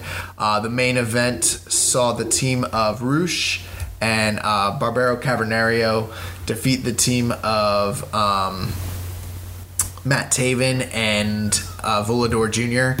in a uh, double Lucha de Apuestas match. So um, I haven't read too much on it, but I'm assuming uh, that means Volador and Matt Taven are shaved. Yeah, So uh, hair versus hair match. So yeah, that's what happened there. I, I haven't read too many of the reports on, on that show, but I'm assuming uh, it's going to be airing very shortly. And we'll be able to well, watch it. well, it's already on Honor Club. Yeah, so if you have an Honor Club, you can watch it. So maybe we should check that out. Um, also, uh, PWG Bola occurred this past week, which looked insane. Yeah, Um, anything that obviously we want to talk about the winner there, but uh, you know you have the notes there, Jeremy. Yeah, I mean, there's a lot of you know great tournament matches. Um, I won't go through all those, but I mean, there was a PWG tag title match on night uh, night three with the Rascals, Desmond Xavier, and Zachary Wentz defeating the Lucha Brothers. I heard that was amazing. Um, obviously, the finals of the tournament came down to a triple threat between Jeff Cobb, Bandito, and Shingo Takagi. Um, and Jeff Cobb ends up getting the win here and is your PWG Bola 2018 winner. That's awesome. Yeah. So, um, congratulations to Jeff Cobb. Hopefully, we see him in the uh, New Japan ring soon. Obviously, he recently signed to Ring of Honor, so uh, that's nothing but good for Ring of Honor. Nothing but good for New Japan and, and indie wrestling overall. So that's Yeah. that's a great call. I mean, um, I know. Shout out to uh, uh, Chris Bryan And and Jeremy Tate, they were at Bola. I believe they were there all three nights. yeah. So if you want to get great coverage of that, you definitely check out Grown Men Watch This shit. Uh, I'm sure they're going to have a, a very spirited show discussing uh, their time, uh, you know, and where is that? It's in Reseda? Yeah, actually, well, it's, this is at the new the new location. Is that They were in Cali. They were Yeah. somewhere out there. They're at the Globe Theater, whatever it's called. yeah. Um, New Japan actually has um, been upping some of their, uh, you know, content for the online website and as as well as the uh, U.S. Um, YouTube channel. Um, California Dreamin', the uh, documentary that they're doing about Shibata, part two just recently came out. So if you haven't had a chance, highly recommend it. You definitely want to check that out. Um, also, they have this new show called The Wire. Yeah, so they announced on their Twitter, they were like, we're pleased to announce a new series from NJPW Global called The Wire. We keep you up to date with all the latest news coming out of New Japan Pro Wrestling. Don't miss a single video by subscribing to our YouTube channel. So, yep, that's the uh, the English YouTube channel, and they have a couple videos up there under The Wire, and it's I guess like kind of a news updates on some of the latest matches. And they've been putting a lot more English content on their YouTube. They have some countdown series and Yeah, they finally started doing countdowns after like four years Yeah, here in the yeah. U.S. So that's cool. Um, and they're asking, you know, what other English content we want to see on their channel. yeah, on the New Japan Global uh, Twitter. So if you if there's certain types of like if you like you know countdown videos or there's things you want to see, hit them up, and I'm sure they're all ears. Hit them up and tell them you want keeping it strong style Yes, on their channel. absolutely. Oh my God. The premier English speaking New Japan podcast. we're the premier New Japan podcast in the world. Like I don't know. We are the ace. We're the ace of podcasts, baby. I know there's some other podcasts who think they're that they're number one. So Tanahashi uh, was in the uh, news recently this past week, and he had some disparaging comments about Kenny Omega, um, basically kind of talking about Kenny's matches and match quality, and saying that it's the equivalent to like a movie with no like heart or soul, basically. Yeah, it's like, he's like only the last like five minutes matter. sort of like an action movie is what it kind of sounded like to me. Uh, what what did you think about that? You know, it's just I think it's fuel to the fire for this Omega Tanahashi match. They're making it real personal. I mean, the overarching theme for this rivalry has been the two clashing styles and um, I guess um, theologies. I, I don't know a better word, or like uh, mindsets, philosophies of wrestling. Obviously, they both have kind of different styles and mindsets on what wrestling should be, and so it's a kind of a clash of those uh, philosophies here. And I think we're going to see more of those types of interviews more shots at each other uh, building into January 4th. Huh. Yeah, so um, yeah, uh, shout out to Chris Charlton for uh, posting those translations on uh, his Twitter handle at ReasonJP. Um, speaking of Kenny Omega, I wanted to basically throw this out there. So I saw recently that there there's an official um, MMA record for Kenny Omega having amateur uh, MMA fights, and I tried like very desperately to f- verify if any of this information is accurate or not. If anybody, and I really couldn't tell. Like it seems legit. Did you know that Kenny Omega? No, you mentioned this to me before we recorded, and I had no idea about it. So I've I've read that he like had some like experience with like Brazilian jiu-jitsu and things like that. But um, if you're a listener and you know anything about Kenny Omega having an MMA record or having amateur fights or professional fights, um, let us know because I've been trying to do some digging and I mean it would make sense that like having regional fights in the mid 2000s in like Canada might not be the most like record kept. I mean there's no photos so I don't I don't know but like yeah someone posted this on- or it didn't happen. yeah but someone posted that like Kenny Omega like had fights and I'm like what like he was really V triggering dude yeah, in the cage that, like- he perfected the technique of the V trigger. Um, so we, we've got a few. Um, we're going to close the show here. We got uh, three big shows coming up here in the near future. So we'll start with the Rev Pro. Um, the, the Global Wars UK uh, dates and uh, matches have been announced. Um, also, speaking of which, Rev Pro has a television deal that they just inked with a company or with a television uh, channel, Free Sports, who they were the ones who were actually showing that wrestling company. What was it called? Five. What was uh, five star wrestling, I believe it yeah, was, so they, like they're taking their spot basically. So Um, and I just heard about that today. Like I didn't realize that they were kind of making that move. So um, that's very, very, very exciting. I uh, I know like our friends like Ricky and Clive out out in the UK. They probably know a little bit more about free sports than we do. But Yeah. you know th- things are heating up in the UK. Yeah. Also, it seems like World of Sport might be getting canceled. I don't know. I'm hearing some pretty bad stuff. Yeah, I don't know what's going on there, but uh, back to this uh, the New Japan Rev Pro Global Wars. We got Naito against Chris Brooks, the British Heavyweight Championship match between Suzuki and Ishii, the British Cruiserweight Championship match between David Starr and Kushida, Hiroki Goto against Zack Sabre Jr., and Evil and Sanada against Walter and Timothy Th- Thatcher. Lij versus Ringkampf. And and when is Global Wars? Um, October fourteenth. Wow, pretty soon. Um, yo, uh, Ringkampf taking on Lij sounds awesome. Yeah, sounds amazing. Awesome, awesome, awesome. So we've got that coming up. Um, also, the Ring of Honor Death Before Dishonor is what is that like this weekend? No, it's uh, September 28th and 20. The pay per view is on the 28th, the Friday, and the TV tapings are the 29th. So in two weeks. Yes. So for the uh, the pay per view, what we have so far, the main event is Bullet Club, which is or Bullet Club Elite, Cody, Scurll, Hangman Page, and the Young Bucks taking on Chaos, Okada, Chucky T. Beretta, Rocky Romero, and Tomohiro Ishii. We have the Briscoes defending against um, Christopher Daniels and Frankie Kazarian, the Ring of Honor World Tag Titles. We have the TV title match is uh, Chris Sabin taking on Punishment Martinez. We have um, Kenny King will be taking on uh, Jushin Thunder Liger.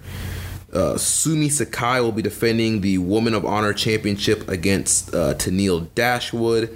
And then we have a Ring of Honor World Championship match. Jay Lethal defending against Will Ospreay. So that I'm looking forward to that. It looks, I, especially that Jay Lethal versus Will Ospreay match. That should be awesome. Yeah, this should be a, actually a really great pay per view. And then um, we have uh, the latest news uh, about Fighting Spirit Unleashed.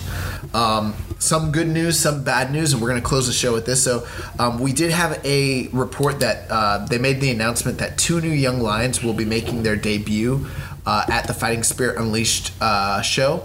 It's going to be take their their debuts. They're coming out of the LA dojo. They haven't announced who they are.